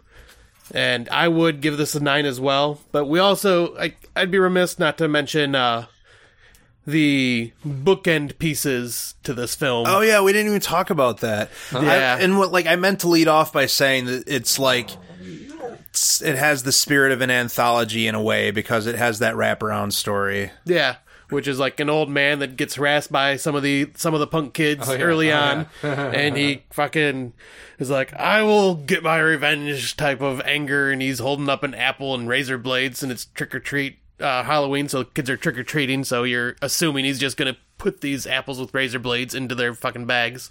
But in true anthology bookend special, It does not go that way, the, and the bad guy gets their comeuppance. yep, and gets his apples baked into a pie, and nice gory throat slicing from the inside Very which cool. it doesn't it, like i say it does it doesn't fit with the story but at the same time it's nice bookend Yeah, it's a you know it's it's makes it a little bit different. I mean, how many other movies have just some kind of inconsequential preface and ending? You know. right exactly it's just a fun little teaser like it's like oh you paid attention to the whole movie here's like the ending to that but what would you give this randy a nine nine oh nines are all, all around Nine, nine, nine. Everyone. That's like a six six six, but on its head. yeah just tip us upside down and Uh, it'll be cool It's Demons. Nine nine nine. All right. So uh, up next is 2018's Terrifier. Oh. Uh. Oh.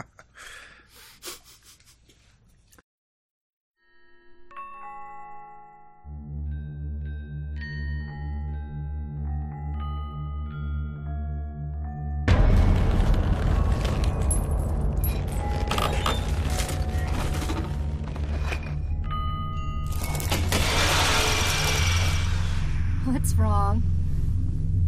I'm fine. Why? Keep looking over your shoulder.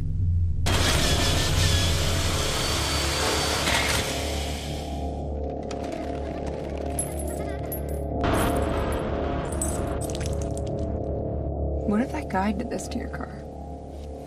What guy? The clown? You really think someone slashed my tires? He knows this is your car. He saw us getting into it earlier. Hey, handsome! Cut it out. My friend wants your number. Kill you. Look, that guy was harmless. He was just some douchebag in a costume acting like a retard because it's Halloween.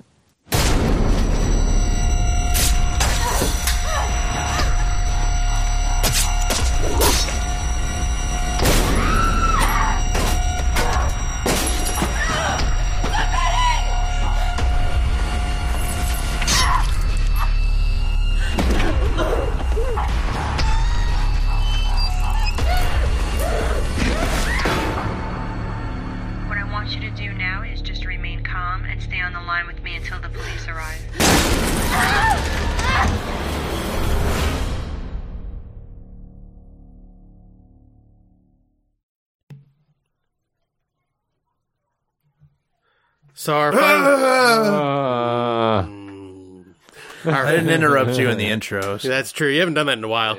Uh, so I don't miss being interrupted. But anyways, uh, our final. Ah. But our final film It's of only the our night- second film. Oh my god! I'm Yeah, going to yeah. punch you both. Last one was our penultimate film.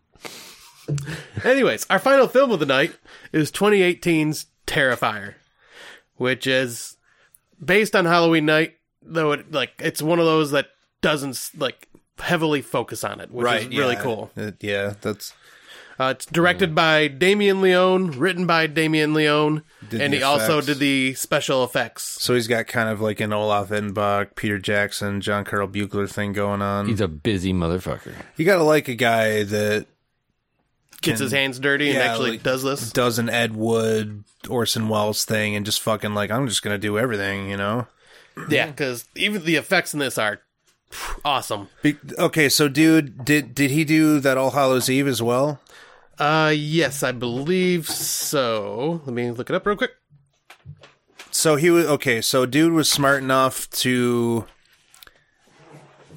do all of that shit himself, but also realized that he couldn't properly portray art the way that he like had envisioned him, and found a great actor to fill that role in David Howard Thornton. Yeah, David Howard Thornton is just steals the show with, as Art the Clown. Uh, yeah. One of those rare silent performances. Um, Art's also a mime, I assume. since yeah, like he a doesn't mime talk. clown mix. He doesn't even make noise when he's hurt. He just makes like owie faces and stuff. Yeah. but like, you know, in the grand tradition of Jerry Lee Lewis and the Bellhop and other great silent performances or whatever, like it's a rarity that an actor will deliver a silent performance. Yeah. And he does it really well, but before we really get into that, I'll just run the synopsis. It's not very complicated. No, Two I was girls. just filling time while you were looking up. Oh, okay. Whether or not that guy yeah, he, directed. he did all Hallow- or Hallows Eve, yeah. okay. Uh, but yeah, he uh, the story to this is literally a clown terrorizes these two women that like the two girls they uh, they get stranded, their car breaks down, and they go to seek help from a person that is inside of a warehouse, like as a cleaner exterminator type character, and that is when Art the Clown shows up and does like a final chase scene in the very beginning of the movie for the first half of the movie almost where he does these sad- pulls these just sadistic pranks and tricks on this on the women and well, then it's not just the two women. The movie cleverly there's a lot. Like, it its brings body it- yeah. count. Like Yeah, exactly. A couple There's of more dudes in a restaurant and the crazy homeless woman in the building guy that's in and the the other cleaning stairway, crew guy. and- yep and spoiler alert the true final girl for the last half Right, the sister. Uh, yeah because yeah. this is going to be a spoiler filled review for this film Well, they always are. If you don't realize that by now, what the hell? But I mean, this is a 2018 one, so this is very new still. Oh, okay. Right. I mean, it is on Netflix, so you guys can check it out before watching, hopefully. But yeah, there's not much plot to it. It's literally just It's a, just a body count Yeah, it's a movie. body count Gore movie. set pieces and Not a really much cool performance by David Howard Thornton. Yeah, he That's it. Yeah. like especially like you can tell that he's just a twisted fucker when he shows up in that diner. Right. and Garbage he's bag. sitting a cr- yeah garbage bag full of all sorts of Killing tools, which holy crap that bag has to be fucking heavy as shit you would think so. yeah. You would But- also think that it would tear. yeah that, that's got to be some heavy duty garbage bags Yeah. but like i love that scene with him in the diner where he's where he's just sitting there all quiet just like kind of staring dead-eyed at the girl that he's been like fucking with and then like her friend looks over and he's still just dead-eye staring her but as soon as she turns away he does that giant Right. grin and like all these other noises or faces and, and then like she turns around again and he's back to just doing the dead-eye stare and yeah No, his uh, his facial expressions and physical acting uh, they really make the character great. Yeah, he has like that f- uh, physique too that just kind of like is Oh, yeah, creepy, super like thin. super thin and the scene where he's like wearing the lady's skin and like dancing Oh around with his dick tucked back is so That was fucking creepy. Weird. Yeah. yeah, because he's just he's just enjoying the hell out of it. Like he's not he's doing it for no reason but just to fuck with that girl that he knows is hiding somewhere. And we just that's what's showing like the sadisticness of this character. Yeah, it's he's it's, it's really mean spirited and like everybody like not everybody, but a lot of people will say to me like how is that a, like a positive how is that a plus for a movie for it to be mean spirited and sadistic I'm like, well do you like horror movies or don't you i don't understand your Yeah, like I can understand like if it's just mean spiritedness for the sake of being mean spirited, but this one has like its own fun with. I want movies like that. I want movies that are that are that have no concern for their audience and that seek out like to make them uncomfortable and upset them. That's what I want out of a movie is like Yeah, and this one, like, if you guys remember, w- like from our last episode when we announced this, Tim was not very happy. Eh. He, do you have like a clown thing? Is that- no, no. What the fuck is everybody always think it's not? A, it's a clown thing. All right. well, the so way you reacted though. Here, here we go. That's I'm why. going to go ahead and just talk about what I think about this movie. Go for um, it. Everybody's like, "Oh, you don't like clowns." I'm like, "No, I just like movies to have some substance to them." This movie had like next to no plot, which we've already mentioned. Yeah, no plot. Uh, the only two good redeeming things about this movie were the guy who played the clown because oh my god he is terrifying so he embodies like the film Yep. and the gore special effects were like really good um, that's it that's the only two good things about the movie the plot is I don't really know that I can Dumb. argue with you about that. Uh, Right, That's the same thing I Yeah. said. I'm like, I can't argue with like tho- those are legit reasons. That's that's it. That's all this movie is. That's all it, it really is all this movie has going for it. I can't disagree with that. Yeah, and those are usually like, like I just prefer like the movie we watched Apostle like shortly after that, and Apostle has a lot of kick ass gore in it. Well, I liked your react, like your reaction when we watched Night of the Demons, and you looked over at me, and goes, "See, character development. Yeah, this is a movie. it's an actual movie. It's not just like a gore showcase about this guy's creepy acting. And we'll see where the series goes from here. You know, maybe they'll do something a little bit more mature and fleshed out next time around. Because but- then it goes all supernatural at the end. I'm like, what the fuck? Oh, Out of all yeah. the- it wasn't supernatural. It was like it was normal the whole fucking time. It goes Well, I all mean, supernatural. it was kind of supernatural. Like, I mean, because if you think about it, like some of the things he does, like to the the kills, you could not feasibly do. No, like, I just figured like that's okay, because we're it was a badly written movie. I could is saw what through a thought. person. yeah, I was gonna say Yeah. we're gonna jump right into it. He literally saws a girl in half. I could crotch saw, I down could to wishbone neck. a human being. It would take me some time, and I might not be able to do it in ninety seconds like him. Yeah, I was gonna say with the bone with the saw, like the that. hardest part would be the skull. Yeah. Well, I mean, and he stops like at the skull too. Right. But like, I mean, heck, even the the uh, hip bone and everything like that. That any bone cutting through with a saw that would take forever. So I, like that's why I I, don't think know, maybe like I've a never, diamond I've never tip sawed blade through or bone some with a shit. I hacksaw. don't Hacksaws are pretty useful. I mean, That's I how could- built my bed frame, yo.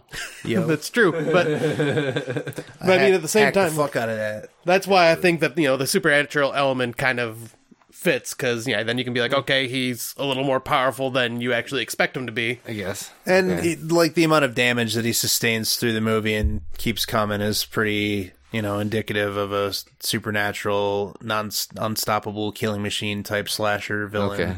So yeah, Right. he's like a demon clown now. Okay, that's fine. I guess. Uh, I mean, it's it's a typical slasher trope of the villain is not dead at the end. I guess yeah. I just didn't realize that's where they were going to go with it. I just was like, you know, this was a weird movie, and And I mean, I like the when he does come back at the end. You still see the back of his head is completely blown out with the brains and stuff. Everything still sitting there, so you know he's dead. But like he's not. And you know he he ain't dead. I'm sure the next Terrifier movie or whatever they're going to call it will be out before this time next year. That would be awesome. If I mean, they're it's an smart, ind- they'll keep churning them out while the iron's hot. Right. But I mean, it is an indie film, so I know indie films take a little longer to get made just because they don't have like. With the success and popularity of this, I bet they get funding pretty easily. Yeah, there's a lot of people. I, I am kind of shocked, like how successful like it has been for like what type of film it is, because you Right. don't expect these type of films to like take off like it has, like going right to Netflix and like a lot of like the. I, it it all has to do with art because like everything that uh, David Howard Thornton posts is like people doing like image like artwork of art and Right. like Yeah. cosplaying as art. He's just So a it's like- scary motherfucker. yeah, he be, he's become iconic. and it's pretty impressive when you only have like a movie and like a segment of a anthology. Right, an anthology. And yeah, I like- genuinely enjoy Terrifier more than like Hatchet or Laid to Rest or The Collector or like any of these new age retro slashers. I still like Hatchet better, but like out of Laid to Rest and uh yeah, like The Collector, I would put Terrifier above that. Uh 'cause cuz yeah, like the kills in this are just insane and mean-spirited and the nice uh what I'd like to call the psycho twist like halfway through where you are, think you're following the main girl this whole time and then she gets offed in just a pretty funny like way He 'cause- just like unloads a clip into her fucking literally face. into her face. He shoots her once, and you're like, "Oh, she's dead," and then Well, no, and he, like, like he shoots her once, and she's still like she's oh sitting yeah, there and he goes coughing and gets like- another clip. Yeah, because he's pissed. He's like, "Fuck, I didn't kill her," so he goes and gets another Yeah. clip, Yeah. and then then he unloads in their face, and Right. oh my god, that was like that. That's one thing. Like Art takes his kills over the top, like to the point where it's like. All right, that person's been dead for a while now. You can stop, but he doesn't. He's just enjoying Overkill. the yeah. He's just doing the overkill, which is what makes it kind of fun. Because uh, He's not somebody you want to encounter. and like I've gotten, in, yeah, no, you, you do not want to encounter art. Um, Overkill might even be a band that I feature on Tunes from the Crypt in the future. Hey, there we go. um, but uh, what was I gonna say? Uh, Some I had a stupid- Yeah, There was right. conversations when this film first came out that people were complaining that he used a gun. Oh. I look at it as like I liked it because it looked like at that point he was getting fed up with chasing her because she kept escaping and this and Right. that. So he just got fucking frustrated, grabbed the gun, Shoots and her just in said, the leg. "Fuck this, I'm done." Because I just I took it that he used it out of frustration. And- I don't have any problem. Like that's just very early early on in slasher films. It was established that the killer was going to use bladed weapons. I guess for whatever fucking reason. I mean, that's why they're called slashers, but well, yeah, sure, Mhm, but but there's more to them than that. it doesn't like have to always be that way. You know, I mean, Jason shot some shot at someone with a fucking harpoon gun, right and and even the way like because uh yeah i could understand people complaining if it was like oh i just shot her one shot dead but no he unloads a fucking clip in her Yeah. face so it's like Turns her face into Swiss cheese. yeah, so it's not the typical just like i'm using a gun just to make this quick he's he's using it and just he's making it a masterpiece of gore but then yeah we the crazy uh what was it that, that you said tim uh the only character development we had was from the crazy lady that Oh, was the- the in homeless woman? Yeah, the homeless woman. that had the freaking doll that The she was baby. talking to oh and then we also had the most angriest cat in the world down in the cellar like when the girl first walks into that warehouse just screeching and howling and hissing and you don't ever see it but it's just making that noise which for all we know could have been art having fun but you know he's the silent killer so he wouldn't do that Maybe it was art torturing a cat. Yeah, that too yeah but yeah then like the way he acts like especially when it comes to that homeless crazy lady and he's holding her doll and he acts all like sympathetic and like he acts like he's you know he starts sucking on his thumb and pretending to be the baby Right. i don't know like that that's just eerily creepy and then you know what happens to her after that and you know wearing her breasts uh, and walking Prancing around with his dick tucked back. Yep, with her, head, her hair scalped onto a his nice head. little More than homage just her to scalp, Silence you, of like, the Lambs. Cut and off all like the whole top of her skull. Yeah. It's like Jesus. and just the way he's walking up the stairs too, and he's got his hands like this, like just kind of at his sides, and and that. uh, people, uh, people listening to you aren't going to I, be able to see. I, I know I'm like, ki- how do you say that? Like Scott's prancing around all namby-pamby like. Yeah, there we go. but yeah, just the way he's just. How do you do? yeah, it- there we go. Imagine someone talking like that using their hands. And it, yeah, it was just hilarious. Just the way he's, art, yeah, art is the reason to watch this film. Yeah, art and the gore. That's Yeah. all it's got going. That's it. But you know, that, that's all you really need for a film like this. It has like the little twist ending of like, oh, but the events that you've just seen were what happened before the beginning of the movie. Oh. yeah. It was just like I kind of saw that coming near the. Yeah, I mean, once you see him tearing that woman's face apart at the end, you're Yeah, like oh, eating her okay, face. Yeah. That's good. Yeah, and then I also didn't expect like the first time watch for this when uh the cops show up, you see him reaching for like that gun, and you Right. think he's just gonna turn around and just like start shooting them or something. No, he just puts it in his mouth and blows his own brains out. I love that. I thought it was great the first time I saw it. Like, I was talking today. The only ending of this new Halloween movie that could possibly please me would be if Michael kills Laurie and then kills himself. Which I mean, yeah, because I seen your post, but I, I don't know if you've seen my uh, response to that being you know Michael Myers is like you know supposed to be like the evil. I don't see him just like offing himself after killing Laurie. He's done then. He would just go off and He's done. like hunt he's more. done making dumb movies. He's all done. Doesn't want to do anymore. He's done. He's retiring. Bring us another Austin Powers movie, and then we'll be good. oh, that Michael Myers, yes. Yeah. So the fact that Art just put a gun in his mouth and blew the back of his skull out was pretty cool. Was yeah. Yeah, because you don't expect it. No. I mean, you know, it doesn't really matter because he comes back to life. Well, in- and I think that's why he in did it the on morgue purpose too. anyway. He's like, I'm just an an, an invincible clown. Yeah, on uh one thing too, like you see this a lot in like old like horror films too, with uh someone using a plastic bag on a victim and th- uh them not actually poking a hole to Oh, yeah. breathe. Just- And just poke a she hole in actually the fucking does, bag, and I just takes love her long enough though. You're right. Yeah, but I mean, at least she does it. But And it takes her so long that like right as she's doing it is the point where you're like, just poke a fucking hole in the bag. Yeah. Do it already. Fuck, your hands But- aren't tied.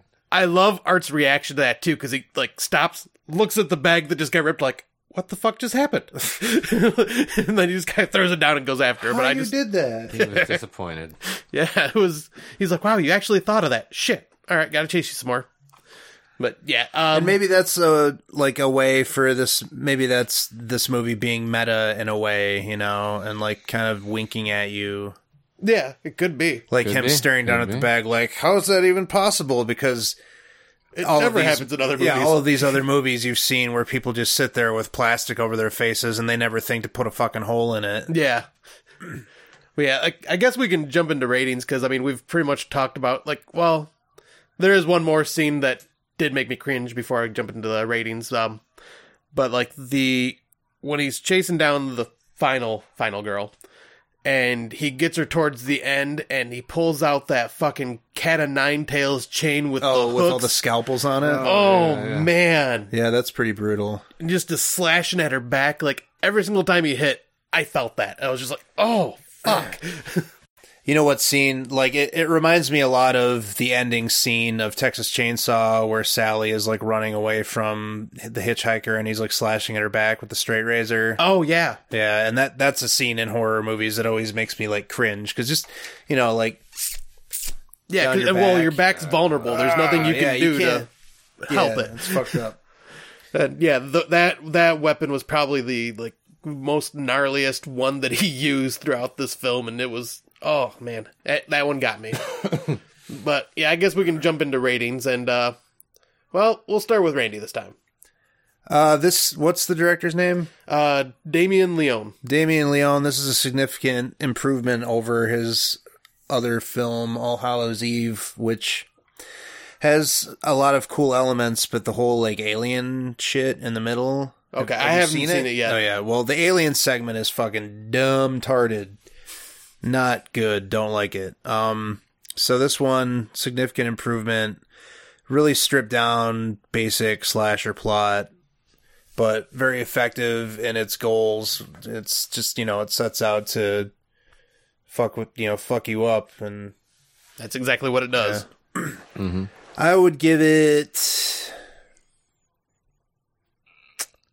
an 8 out of 10.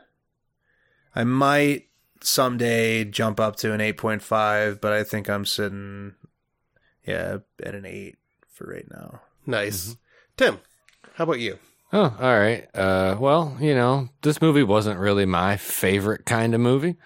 Um, and the things that it did have going with it is not how I usually weight a movie heavily. Uh, Right. so yeah, the the gore was good, well done gore. The clown, I was I keep forgetting his name now. Art, the clown or David Howard Thornton? Yeah, Art the clown. He was he was acted wonderfully and spookily. Like that that guy, even if you're not afraid of clowns, clowns he'll make you afraid of a clown. Yeah. Uh, and the fact that the director did the directing and the writing and the makeup, I mean, I'll give him credit for that. He was busy, but I mean, that's just not enough to really pull a movie up very high in my regards. Uh, so I'm going to have to give it a four and a half. Oh, ouch. Didn't expect that low. Thought you were gonna maybe say like six. Yeah, that's what I was kind of going for. Yeah, I'll never watch that movie again. All right. It just wasn't my thing. We're gonna make you watch it again. I know you. no, we're going to torment him with some other stuff that he's probably going to hate us for eventually. Like, Is- I mean, is- if, just give it a fucking plot or something. yeah. Um, but for me, uh, yeah, Nine out of ten. No. David Howard, uh, David Howard Thornton stole the show. Art the Clown is now an icon, and he, such a dark, but like I was saying, it's fun, but it's kind of hard to describe it as fun just because it's so mean spirited. Yeah, it's But, like- glee- gleefully sadistic. Yeah, that's a great way of putting it. It's gleefully sadistic. Fully sadistic. And yeah, I like Tim said, there is no true plot, but you know, I kind of expected that going into this film when I first seen it because I knew it was going to be just kind of a slasher. And most slashers don't have much plot; they're just like they follow a simple path. Um, They have more plot than this. I mean, they have more character development, Yeah, yeah. but um, I would give this an Terrifier an eight point two five. Okay. I'm kind of interested to see where this Damien Leone guy goes next. I like I'll the admit smart money would be for him to do another Art the Clown movie, but I don't. You know, I I would like to see him do something different. Yeah, if he franchises it into a, it might have potential if he, you know, plays the long game with it. Yeah, and I'm also hoping that you know David Howard Thornton gets other roles too, because I've seen he does like, like uh, on his Facebook page, you see that he like has was dressed up as the Joker for something. Might have just been like some type of photo shoot or something. But I think he played the Joker in a TV show in one of the goddamn fucking TV shows. oh, okay. But yeah, he, I could see him getting some pretty cool roles out of this. Even like, I, I hope he doesn't just get stuck with just Art the Clown. But I kind of hope that it's not a case to where like he's a good actor when he's not talking, And he just can't talk. His dialogue sucks. like Ray Park or like what's his name that plays um Hmm? Abe Sapien. oh, okay. I don't know. I don't know his name, but I know who you're talking about. It's just actors that typically act under makeup and don't really do a lot of talking, and then like when they do, you understand why. right? Like Doug Jones is like one of the few. Doug that- Jones, that's him. Oh, it is. Yeah, it is Doug Jones. Okay. Yeah, because he because of jo- the way he speaks and everything. Like the only thing that I've really heard His him lines speaking- are really limited in Hellboy, and he sounds just like Frasier's brother. yeah. yeah, okay. and but I mean, and John dies at the end. He had a fun like his role and that was fun, but But again, his lines are fairly limited. yeah, exactly. Okay, and uh, but yeah, before we uh move on to what we will be doing on our next episode, I am gonna give us our plugs here. Uh, check us out. We are now we are proud members of the Legion Podcast Network. Legion. we are Legion. Uh, you can uh, go to legionpodcasts.com slash the podcast by the cemetery and check our episodes out there. Check us out on iTunes. Leave us a review. Uh, we're on Podbean. You can check us out there as well. Uh, we also have a Facebook group called the Podcast by the Cemetery where we are. What are you doing? Nothing. son of a bitch. but uh, check us out at the Facebook group. We post a lot in there, you know, yada yada. You hear this every episode, and I'm going to kill you, Randy. but anyways, um, you can also email us at the podcast by the cemetery at gmail.com, and you can follow us on Twitter at podcast cemetery. Whoa. Okay. See, we're all over social media because we're um like with it. Yeah, we're too legit. Yep. Yep. We are. too legit You're to making quit. us less with it. But uh so on our next episode we are going to take a little Oh my gosh. Stop interrupting me. None of you all can probably actually hear what he's doing, but Randy is just tearing little strips of paper, and it is aggravating Scott. Like He's- Bronson he's- Pinchot in his The head is, Langoliers. I was turning just thinking already. that, too. So angry. this is great. Uh, there may not be a Randall on the next episode. I told you I was going to kill you tonight. well, uh, th- we might take each other out, and then Tim's gonna have to do this all by himself. Uh. but uh, on our next episode, we're gonna veer away from horror and jump into more fantasy, and we're going to do sword and sorcery films. Okay, woo, something different. And Randy, what did you choose? I decided to go with Lucio Fulci's Conquest. Yep, so it still ties into horror there, at least. I was really on the fence. I wanted to go with Coscarelli's Beastmaster, but I knew that Conquest was going to be like less seen and more obscure. So right, Yeah, I can't wait to see that. I'm looking forward especially. I mean, you picked like the definitive title.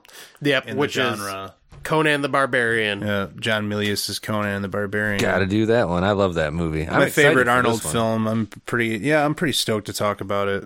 Yeah, because I haven't seen it in years, so I'm It's definitely been- excited. I'm to gonna revisit I'm it. gonna put forth a couple of pretty uh, controversial opinions on that podcast. I'm sure. That's cool. I like. Don't that. you do that usually? Yeah, these ones are probably gonna rattle some cages though. Well, it'll be interesting because this will probably be recorded. Like this episode will probably record after uh, Halloween, so it'll it'll be like perfect to like just kind of switch out of horror for at least one episode. Right. Well, we've been watching horror movies nonstop for two months straight at that point. Yeah, exactly. Thanks for sticking with us, listeners. We have passed the two hour mark. This is a this is a first for us. Milestone. Yep. Our first milestone. We'll yeah. see if it's that long after Tim edited edits it. I'll edit all the stupid shit out and let's see what happens. Yeah, right. But uh until next time. Last one out closes the coffin door. See ya.